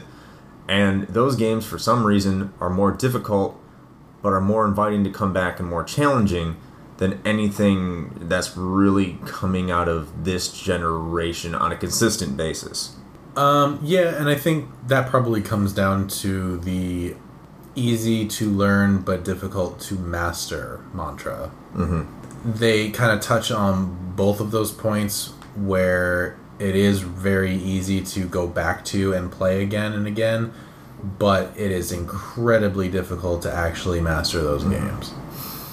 So you kind of get the best of both worlds. Now, of course, I, I think you'd probably be remiss if we didn't touch on the fact of why those oh, games are We- we- difficult. I mean, you definitely do have to talk about that. which, for the most part, as I'm, I'm assuming you're going to agree, and if you mm-hmm. don't, then feel free to interject. But for the most part, older games like that, for like the Nintendo and Genesis and stuff like that, uh, were as difficult as they were because of the technical limitations of the hardware.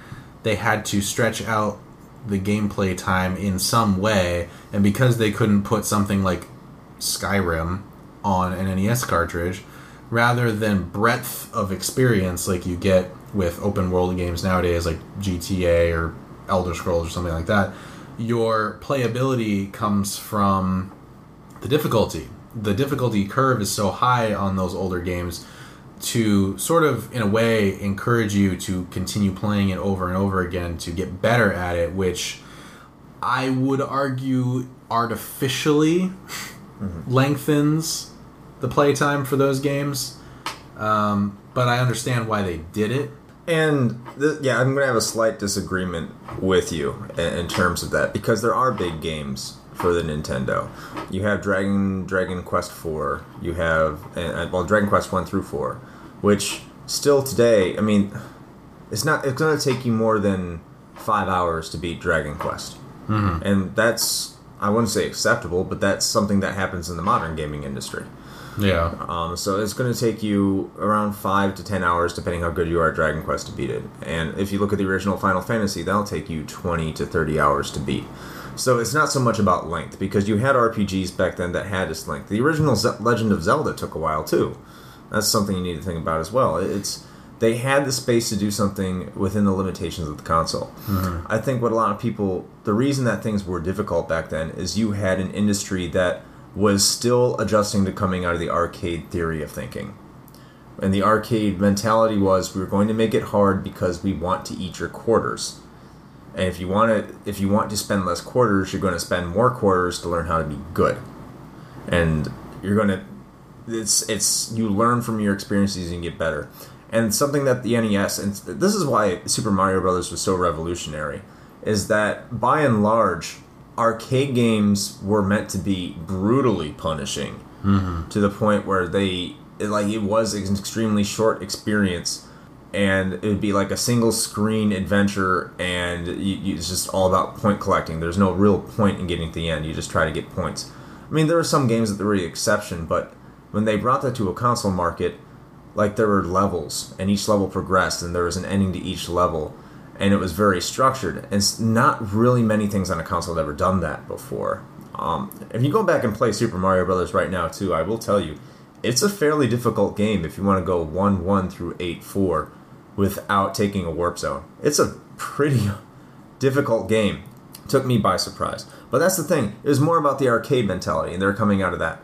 Uh, there were space limitations as well, especially in the more graphically intense games. There, the, And there was the replayability. You have to think Nintendo had a stranglehold over companies, so when you bought a game, they wanted you to still keep that game and keep replaying that game. They wanted to provide value for it because they only could release so many games per year. So they wanted you to remember that brand when their next game came out, or it was for was like from Konami or from Nintendo or from Capcom.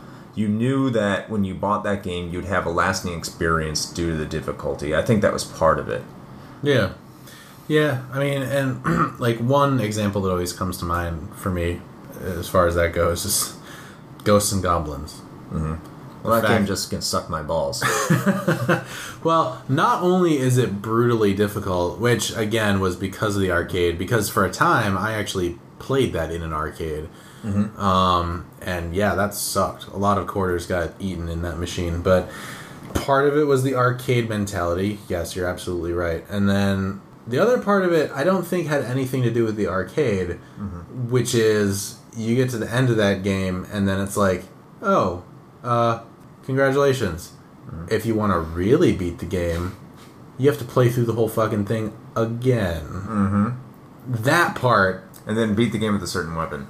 yeah, that that part right there is the part that I was talking about as far as like artificially lengthening a game. Um, so I think it's kind of a combination of, of, of both. So that's definitely something that's been lost over time as far as that difficulty level. I think. And- But that's something that some people enjoy. Me, me as an old school gamer, Yeah. I, I, I, because it's pure gameplay. I think when you talk about limitations, it was more limitations of doing the games people wanted to do while telling a story. Because not many people back then were really interested in telling a story. I don't think you really got the whole entire telling a story cinematic experience until they, I want to say, forgive me for not knowing the exact game that really broke through with that. But I think Myst did a lot to bring forth that story can be important in video games uh, and and tell an engrossing story. And another game that doesn't get as much credit because Final Fantasy VII gets a lot more of it is Final Fantasy VI, which if you sit down and play it, it tells a story in a very cinematic aspect. But Final Fantasy VII did it, of course, with CG movies Yeah. which is really where games started really breaking into can we tell a story in addition to can we show a game and i'm sure there's plenty more examples on the pc side of the house where story and gameplay started melding Yeah, and I'm, I'm trying to remember when Myst came out because I feel like that was right around.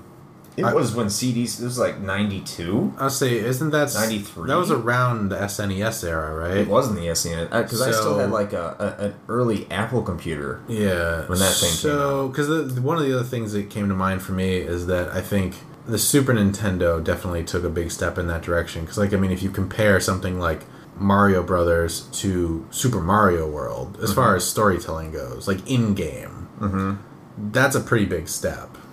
I think. I mean, I mean, you're also looking at like Mario Three. I think it was sort of a progression, right? Mm-hmm. Like from the f- the first three, there's definitely a progression and an increase in the amount of storytelling.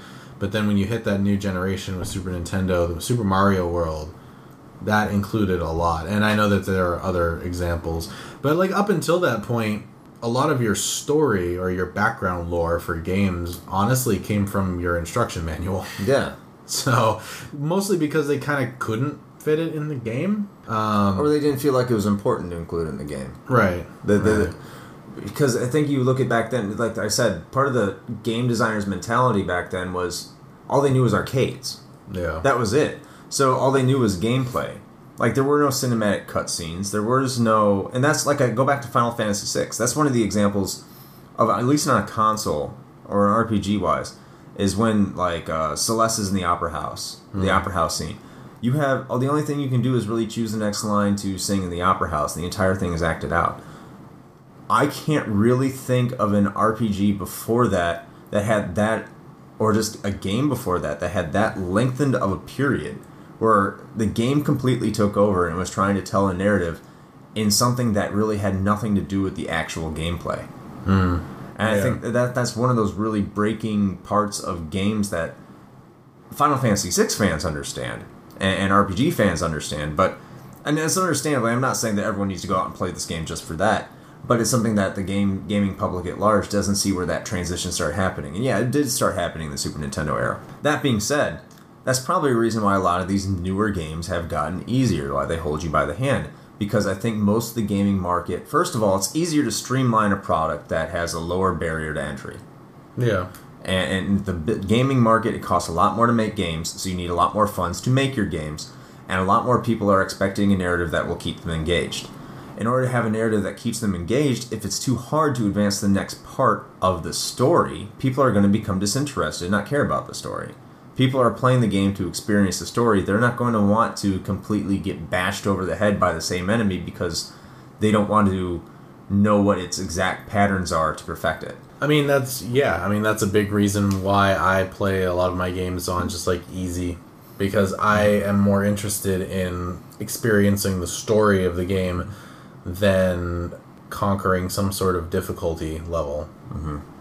It depends on the type of game too. I mean, some games, even more modern games, are built with that specifically in mind, like uh, Super Meat Boy, for example. Like that game is hard as balls, and and but it was built that way from the ground up.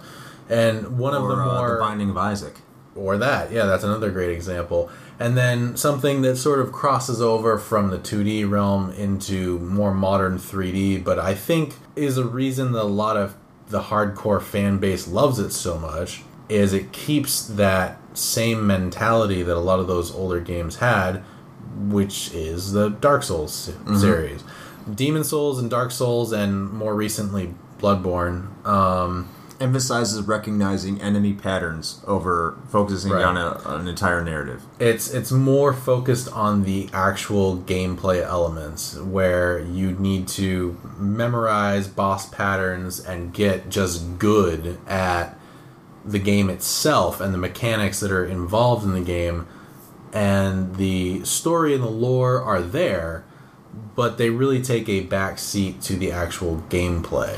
Well, look at how many people love The Last of Us. The hmm. Last of Us wasn't renowned for its gameplay. No. And that got so hmm. many Game of the Year awards, and everyone's like, you have to play this game. It wasn't known as the best playing game of, of all time. It wasn't known for being fun to, like, really play. No. It was known for being a, an extraordinarily written game and how well it told its story. I still need to pick that up just to experience it.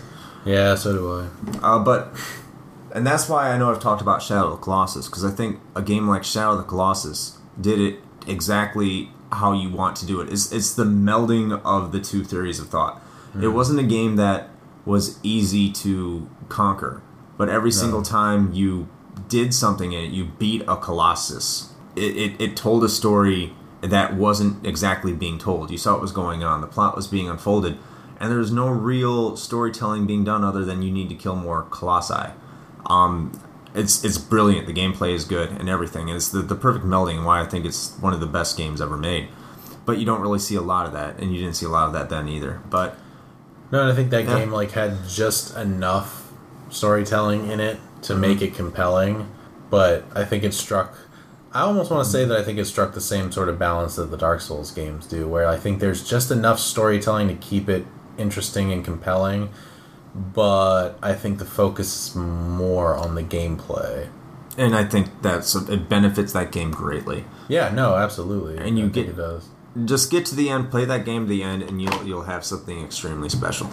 But all that talk, and that's why I, I still maintain that, and from a gameplay perspective, the older games are better. And I think that's why we're having a little bit of a retro renaissance in the indie scene, and that's why big companies have haven't ignored it. They've seen that the retro renaissance is going on, and they've also brought out their older games and have retro style games themselves.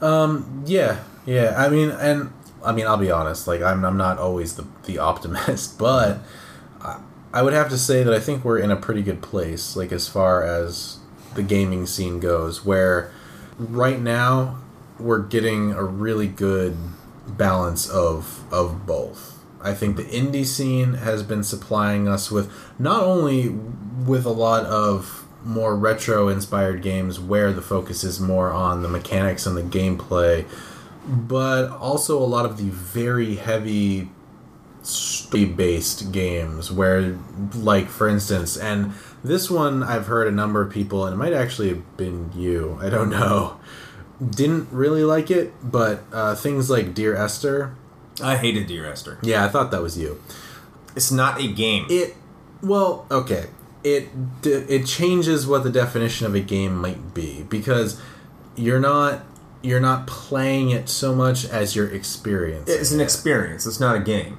I mean that depends on what your definition of a game is Not that. Okay. well, for you, that's fine. But point being is that I think we have. I've seen tech demos more involved than that. I mean, I liked the story that it told. If you can, if you have to, I didn't get it. I didn't understand it. You, you're wandering around. You get to the end, and it's like, ah. Okay, maybe a better example would be The Vanishing of Ethan Carter. That was actually a pretty good game where I think it struck a better balance between being just a walk to the next story thing, but also had actual like gameplay puzzle elements involved. Um, I enjoyed that one too. But those are examples of things that are on like one polar opposite of the spectrum as things like Super Meat Boy or Binding of Isaac or things like that, where those are purely gameplay with very little story. So we have both ends of the spectrum and then pretty much everything in between, and a lot of that's coming out of the indie scene, and we're very grateful for that. And as you mentioned, a lot of the big publishers have definitely taken notice of that fact and have picked up on these things, um, which is great. Yeah, but it's not the bread and butter. The bread and butter is still your your Call of Duty. Sure, I mean, Uh, yeah, the ironic thing about all this is, as games, the games that consider to be better are nowadays are, are the more story driven games. Um, the best selling games, the people people prefer, are games like Call of Duty or the first person shooters, and they do that to play online. If you play online, that's what strictly gameplay. That's It is. all gameplay. it is, yeah. And those are the ones that get mocked by gamers at large, which is somewhat ironic.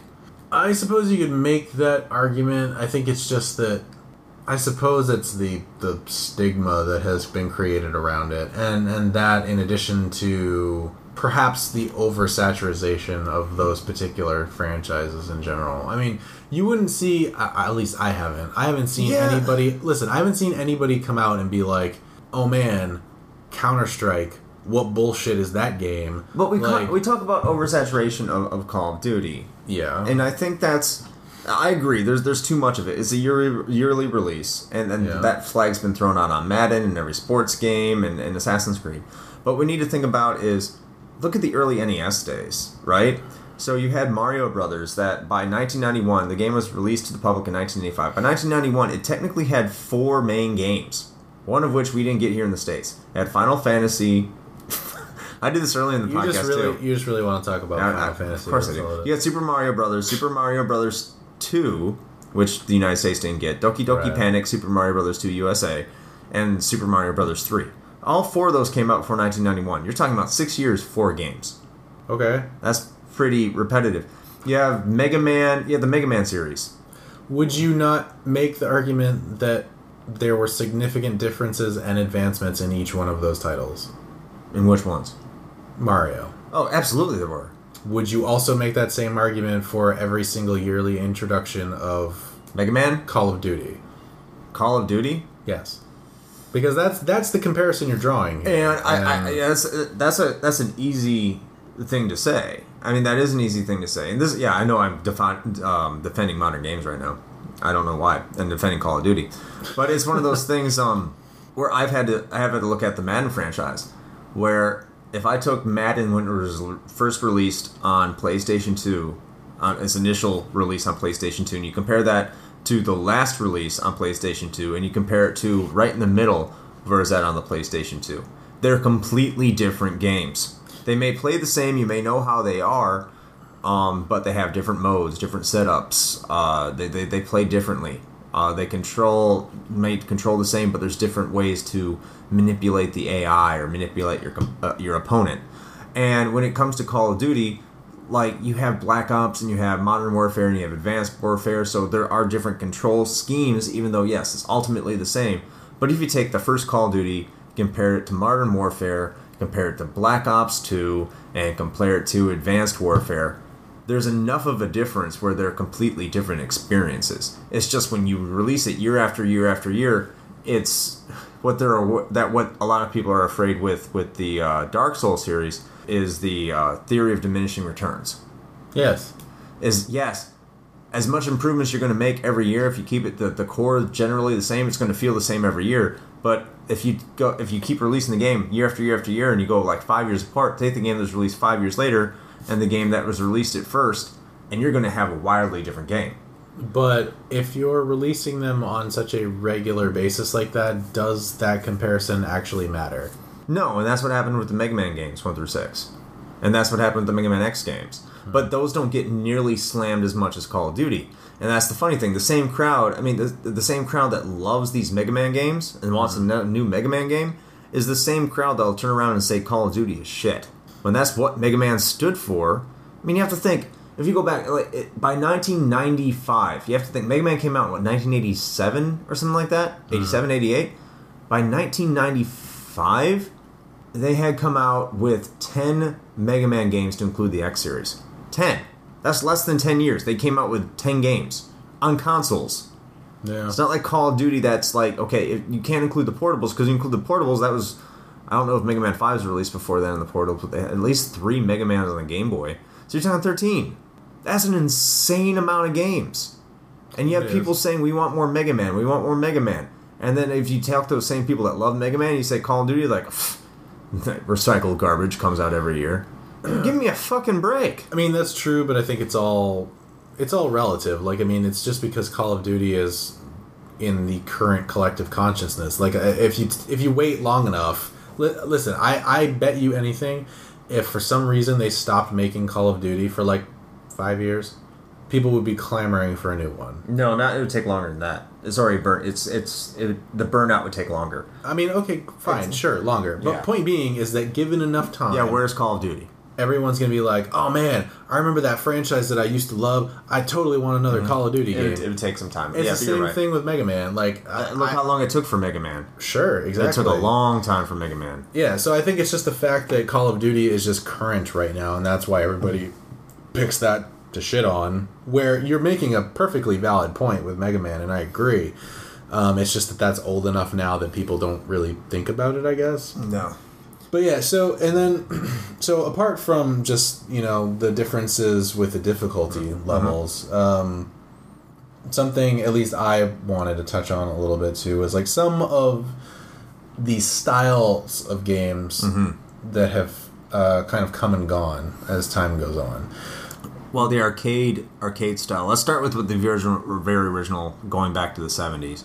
Uh, the arcade style of gaming is, is pretty much gone, and that's what we all started out with. Very very difficult games. Hmm. I mean, it's still around because it's kind of existing in the mobile market, but nowhere near to what it was back then. Yeah, it's not really the same. I mean, you still have a. I mean, from what I can tell, you still have a pretty, pretty thriving shmup market, right? Like, I mean, mostly call from Japan. thri- I wouldn't call it thriving. I, I, I mean, it, still exists. it's there. Well, everything exists within its own, within itself, right? I mean, I still. I mean, just and I'm not even. communities. I say I'm not even like a huge shmup fan anyway, but like mm-hmm. I still see quite a number of them. But shmups have always been niche. They've always been niche. Even when like a lot of shmups were coming out for the Genesis and TurboGrafx 16, and to a lesser extent the Sega Saturn, it, they were niche. They've always been on, on, on their own thing. They've never been mainstream. But the arcade was very mainstream with Pac-Man, Space Invaders, Pong, games that I mean, there you go, Space Invaders, Galaga, Galaxian were, were very popular shooters back in the day. That, that was all that there was, was spaceship shooters for a couple of years, and they, they were the arcade experiences were it was extremely brutal. Hmm. They let you know it, and they sucked your quarters out. Yep. Um, and then I mean, you started making games later, and they like Pac-Man, which wasn't a spaceship shooter, is just a very original idea that people loved. But then again, it was very, very, very difficult. Donkey Kong is one of the first examples of platforming but it was in the arcade, single screen, very, very, very difficult. Um, and that's what's that's a lot of what you got. But during that time, you had the PC gaming market, which is something you may know more about, where you started having games like King's Quest and Space Quest. Um, when those started coming out, the point and click adventures, and that's PC, and even then, PC consoles and arcades were on very different trajectories. Oh yeah, uh, and I think that's kind of in a large part that's where PC kind of was picking up where the arcade and console market were sort of leaving off. So for quite a while, um, you know that that dichotomy between gameplay focused uh, titles and story focused titles that's really where the split was for quite a while where a lot of your story heavy games ended up on your personal computer But they're still hard as balls.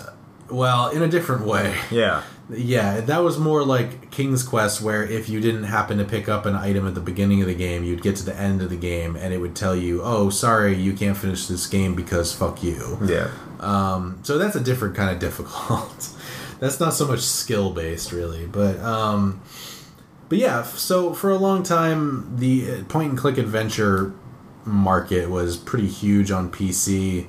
Partially for a lot of the reasons that the games on consoles were as popular as they were, or the style of games, I should say, because that's at the time, I think, what a lot of the hardware More memory. could handle. But as time went on and and the technology, uh, you know, increased and we started going into the 3D space and everything like that, the the adventure game as we knew it just died, just straight up died. Well, there, there's a watershed moment, I think, for each individual type of game. For the arcade game, the single screen make it extremely difficult uh, for the game player uh, until they develop enough skill to get a high score. That was killed by Super Mario Brothers in the platform, the console platformer, and and games like Legend of Zelda, the console adventure game. Which you know, you think of adventure, you think point and click adventure or or something else, because Yeah. that was the PC adventure game. Yeah. Whereas Zelda was more of a adventure game.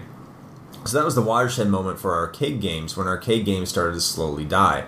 And it was Super Mario Brothers and games like Legend of Zelda, Metroid, the games that expanded out and made the game something you couldn't possibly play in an arcade or someone wanted to, something you could only experience at home. Right. And that's when things become became cheaper. What do you think was mostly the watershed moment for adventure games? Because adventure games they started in the early '80s and they kept going um, until Myst and like in Riven. Yeah, it was like it was around like mid '90s ish is really when they started to drop off, and like I said, I I personally think it was because of the transition to 3D. The transition to the 3D space, I think, really killed the adventure gaming market because Grim Fandango tried to make a good effort out of it. and I and they did. They did. Um, that was probably one of the last ones, though. Really. Um, but by and large, I think moving into the 3D space is what ended up destroying that market because people moved on to things like Quake and stuff like that, where that was a lot more engaging at the time, and uh, you know the 2D pointing and clicking on things on the screen and solving puzzles kind of just became passe, I guess. So you say like the evolution of the PC gaming genre was mostly, I think, for for most of the time, you started having your games like Ultima, Wizardry, uh, King's Quest. There I mean, hell, if you want to go was- back was- far enough, you can go to text adventures. I mean, something like Yeah. Zorg or Zork rather. but like some of the biggest biggest hits. Uh, early PC gaming, that was your Ultimas, your Wizardries, Yeah. uh, your King, your Sierra Adventure games. right. Um, those were the big hits on the PCs. That was the big PC market. For for console gaming, it went from arcade games, then it became platformers. Mm-hmm. Platformers were in. Everyone was trying to get a platformer. That, in fact, that's pretty much all you could really get on the NES. When you really think about it, that the, gr- delivers a good quality experience is, is platformers or platformers with guns. Or maybe platformers with swords in Or some plat- cases. Yeah. But yeah, basically just platformers. Right. And I and I think a big part of that too is just the way that the systems were built. I Mm-hmm. mean, your control scheme on a console is made to do that. Yes. Whereas a PC, you can you can, but it sucks to play a platformer on a keyboard. Yeah. it really does. Yeah, It's a different market. Yeah, no, not to say that there weren't, because there were. I mean, there were things like um, the original Duke Nukem was actually a 2D platformer. as well as uh, oh, God, I can't remember now. Captain something. Oh, uh, Commander Keen. Yes, Commander Keen. Thank you. That that was another one um, that was a platformer on the PC. So it's not to say that it couldn't be done, but by and large, your PC market was things that were geared that would work more with a mouse and a keyboard. That's why point and clicker adventure games and then things like Ultima, RTSs. definitely RTSs. But that came later. That a little bit later, yeah. That was that was like mid to late Command and 90s. Conquer and uh, War, uh, and Warcraft. And StarCraft, things like Warcraft that. would mean well before StarCraft. Yes, StarCraft actually started as a Warcraft sequel. Fun fact. Could, yeah, that's Um, believable. But uh, but yeah, so th- the control scheme was definitely a big part of that. So the the interesting thing is adventure games, like I said, kind of just completely died off because everybody was way too infatuated with the pretty graphics Right. 3D and stuff like that. And more recently, um, with things like Kickstarter and stuff like that, we've seen um, a resurgence of those adventure games, uh, and it, and actually some of those even predated Kickstarter. Uh, it's kind of been it's been ebbing and flowing. It's one it's one of those things that kind of like everyone's like, oh hey, remember those adventure games? And then they're like, oh yeah, I remember those. Great, I'm done for now. And then it goes away for a while, and then comes back and. Uh, but I think right now we've been seeing quite a number of them, and you could probably make the argument that by and large, the Telltale games are, They've re- they brought back the adventure game. yeah, they're more or less the evolution of the adventure game genre because they're not as annoyingly particular as something like King's Quest, where it's like, oh, you have to click this like little two pixel by 2 pixel thing, or you're gonna miss it. But they still kind of have the spirit of those games. I can tell you really love your adventure games. How, I mean, how can you? How can you you just, you love your adventure games. Which is funny because I actually haven't played like a lot of them. Yeah. Um, but the ones that I have played, I do enjoy. I will say that a lot of the old ones still frustrate the shit out of me. You you have what you have for adventure games is I have for shmups. Yeah. Why? Why? Because you like them, but you hate them at the same time. No, I, well, that's not it. I, I love shmups, Yeah. but I mean they're. I play many things other than shmups. Mm-hmm. I play and I play more things other than shmups. But I, I if, if there's one thing I love the most is a good shmup, and that's a straight out of the arcade kind of Yeah. kind of game. I think for me, it's just because of the storytelling. Like, I really, that was one of the first genres of games that was really focused around just telling a good story. And for me, I really appreciated that. I could, and PC gaming has always had the more storytelling things. I mean, even go back, Yeah. and they've had strategy games. They, they've they've been more about strategy. You could say adventure games. Yeah, they had their heyday, but then they got replaced by uh, kind of like your first person RPGs. Were never really big. Like the Might and Magics were, were decently big. They they had their Yeah. followings, um, but they got replaced by RTSs. Uh, like Command and Conquer, like Warcraft. For those of you who don't remember, Command and Conquer and Warcraft were the things that console gamers played on PCs. Yeah. Those were the games console it brought console gamers over. Uh, the other games that I can remember back in the day that weren't extraordinarily popular but were enough like strategy were games like um, Heroes of Might and Magic is a pretty big deal. But the biggest deal for PC gamers that nowadays uh, is the lineage, and no one knew it would be that big, would be the first person shooter. And It's still better on PC by far, but the first person shooter originated on PCs, and man, it, it changed the landscape for PCs. Yeah, definitely. You know, when things like uh there was actually one that was prior to Wolfenstein and for the life of me I can't remember. I know what you're talking about. It wasn't. It wasn't anything to talk about though. It was No. made by. I, it was still made by id. Yeah, yeah. There was one, but I mean whatever. Basically Wolfenstein It wasn't a shooter. It was just like a first person. thing. Thing. Yeah. But Wolfenstein was really like the first one and then Doom basically exploded it and then it kind of just went from there. But yeah, first person shooter has been the the bastion of PC for since its inception. Mm-hmm. And I know a lot of like modern console gamers will probably balk at that notion because they're like, "Well, I play with twin sticks on my Xbox One and No. it's clearly awesome." No, WASD But- Mouse But mouse That's and it. keyboard will always be better for first person. WASD mouse. Yeah, absolutely. Um, so I mean, you know, But that, that that's the thing though about PCs is ever since Doom came out, the market by by your average PC gamer has been dominated by first person shooters. There hasn't been really any sort of evolution in, in terms of what the most popular gaming genre has been for the market. it's large. It's been yeah. I mean, for PC, I think it's generally been first person shooters, And strategy. strategy, and I would make an argument for RPG. Sim. I, I would say Sim before RPG. Sim City, The Yeah. Sims, Yeah. Civilization. That's true. That's true. But I mean, okay, maybe let me be more specific. CRPGs in particular, and by that I mean things like Ultima or like the Elder Scrolls, things like that. Those were all very big on PC. Um, things like your party-based RPGs and JRPGs, those are almost exclusively console for a very long time. Um, and you didn't really see anything like that They on still PC. relatively are. And for the yeah, for the most part they are. Um, They're not extinct.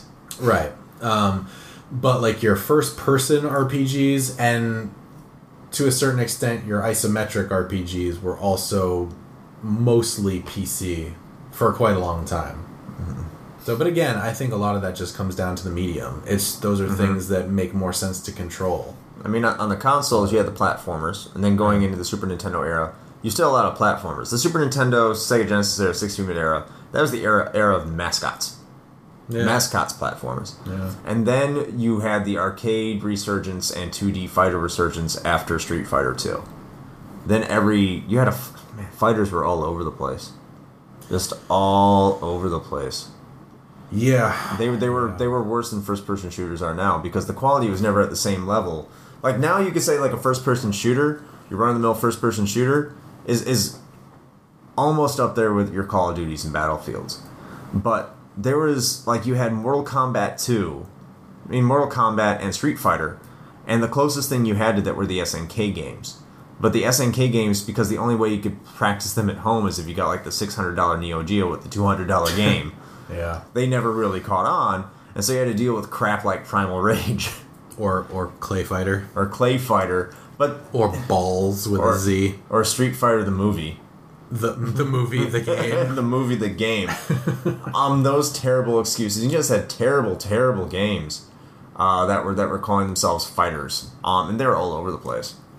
And of course, there was the mascot time period too, and you had games like Bubsy, which was awful. Aero Or- the Acrobat. Gex. Or Gex, but Gex was okay. Gex I mean, you had, you had some pretty games. You had some pretty good games come out of that, like Rayman, uh, Gex, um, God, Do you wanna- um, do you Rocket wanna- Knight Adventures. Say, do you do you want to include Earthworm Jim in that too? You could. yeah. I mean, you really could. Um, but then you got to, you know, like the PlayStation era. I don't think, like the 32, 64 bit. Like you could say it was the 3D platformer, but there was so much going on during that time. RPGs had taken off, survival horror had taken off, 3D platforming had taken off. There was more going on in that era where you couldn't pinpoint any one thing and say, this is what gamers are playing. Well, I think a big part of that too was they were just trying to figure out how to properly utilize 3D. And I think that was one of the most beautiful eras of gaming for it. It was very experimental. You, you go you go back now and you play a lot of those games. You're like, "Bleh, this is garbage. Yeah. But um, like Gran Turismo came out of that came out of that era, which was wildly experimental and crazy when it came out. There's like, oh look at all these cars and everything I can do to my vehicle in this in this in this game, and it was mind blowing. Um, Final Fantasy VII came out, which changed almost every gamer's console gamer's perspective on what the on what an RPG was Mm, yeah. uh, love it or hate it, and we've talked about this before, but it changed the way RPGs were viewed, and it brought a lot of RPG fans and brought a lot of RPGs out. You had Tekken and Virtua Fighter, uh, the evolution of the 2D fighter. The 2D fighter started dying off in that era because of those games. I mean, you still had the Street Fighter Alpha, but look, Street Fighter 3 came out to very little fanfare because by that time people were playing Tekken so much, and Soul Calibur, and a lot of those Namco fighters. yeah, I remember that like unnecessarily large mm-hmm. Virtua Fighter cabinet that was at the arcade. Mm-hmm. mm-hmm. That thing was giant. and I played that game. I sucked at it, just like mm-hmm. I suck at all two all like fighters. But I played it just because it was how cool it looked. Of course, you go back and look at that now, and the original Virtua Fighter, it's like these fighters are polygons Yeah, stacked on top of each other. I have it for the Saturn. It's, it has not aged well. Um, it's- But it's for not a the good time, for, the, time, it was it was incredible. Yeah. And it's just to go back, like yeah, Metal Gear, and that was that was a good game. Like you think of all the best games from that era, and they're all in different genres. Yeah, And like you say, what are the best games from that? And you start listing them off. You have you have a 2D exploratory game like Castlevania Symphony of the Night. You have a stealth cinema based game like uh, Metal Gear Solid. You have Final Fantasy VII. You have Zelda: The Ocarina of Time. You have uh, Mario 64. You have wildly different experiences. GoldenEye. Yes. Um, and they're, they're they're just all over the place. And then by the time you get to the PlayStation 2 era, I can't think of anything defining either.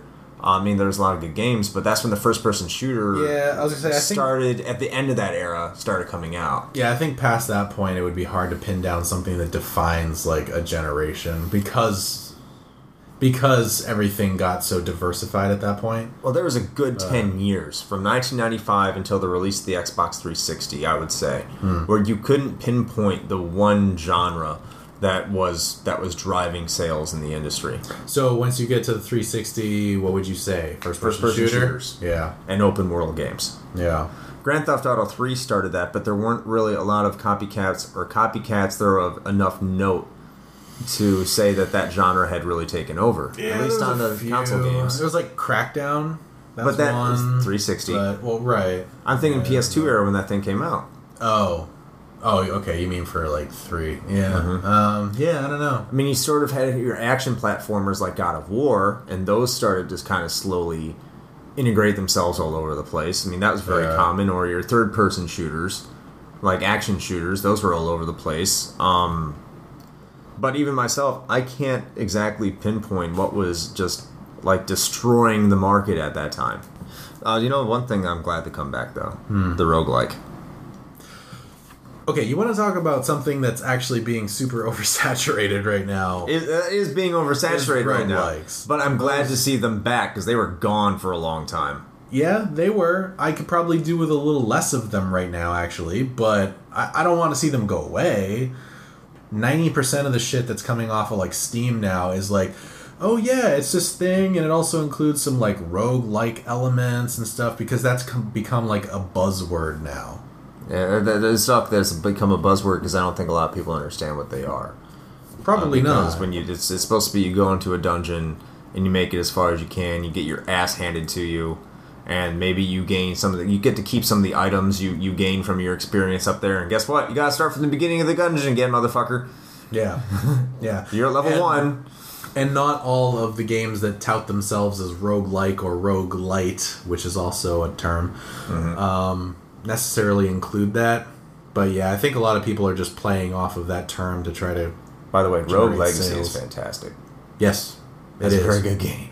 That's. I mean, that's one that actually does that right, for sure. But uh, just one more thing before we wrap this up. You remember light gun games? Yes, I do. I miss those. Do you really? I do. I, I, I remember playing uh, Point Blank in the arcade a lot. I mean, I know that they were never hugely popular. At least uh, at home in the arcades, they kind of had their heyday for a little bit, but I do miss my light gun games, man. I mean, the heyday for consoles was Duck Hunt. Well, yeah, I don't know. I guess part of that is because I just like very quickly figured out that I could cheese that by just pressing the gun up against the screen. But Yeah, that's the part that sucked. Well, that and didn't help that the only thing in the 16-bit era for light gun games was the Menacer and the Super Scope 6. Mm-hmm. And they were not good for light gun games. no, It wasn't until the PlayStation we had the Gun Con from Namco that it was any good, but even then, bleh. But anyway, thank you for joining us today for episode 7 of the Retro Hangover podcast. This has been a pleasant day to do a recording. Uh, I'm Chris Copeland here, uh, signing out.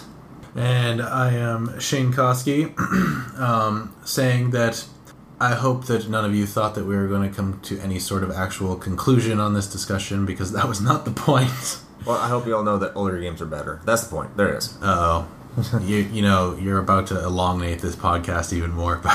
It's, it's over. Okay, I see how it is. That's fine. Whatever. That's cool.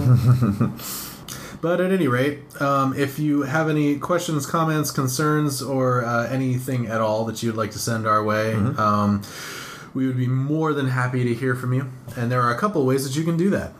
You can either reach us uh, by email at podcast at retrohangover.com or you can reach out to us at our Facebook page, which is facebook.com slash retrohangover. Also, going to give a shout out to uh, Storm Unity. They're another group that does a podcast here in Jacksonville. If you're listening to this, you'll like what they do. Go ahead and check their podcast out. Absolutely. All right, so that's been Retro Hangover episode 7 on July 12th, 2015. Thank you for joining us. We hope to hear from you. Have a good week.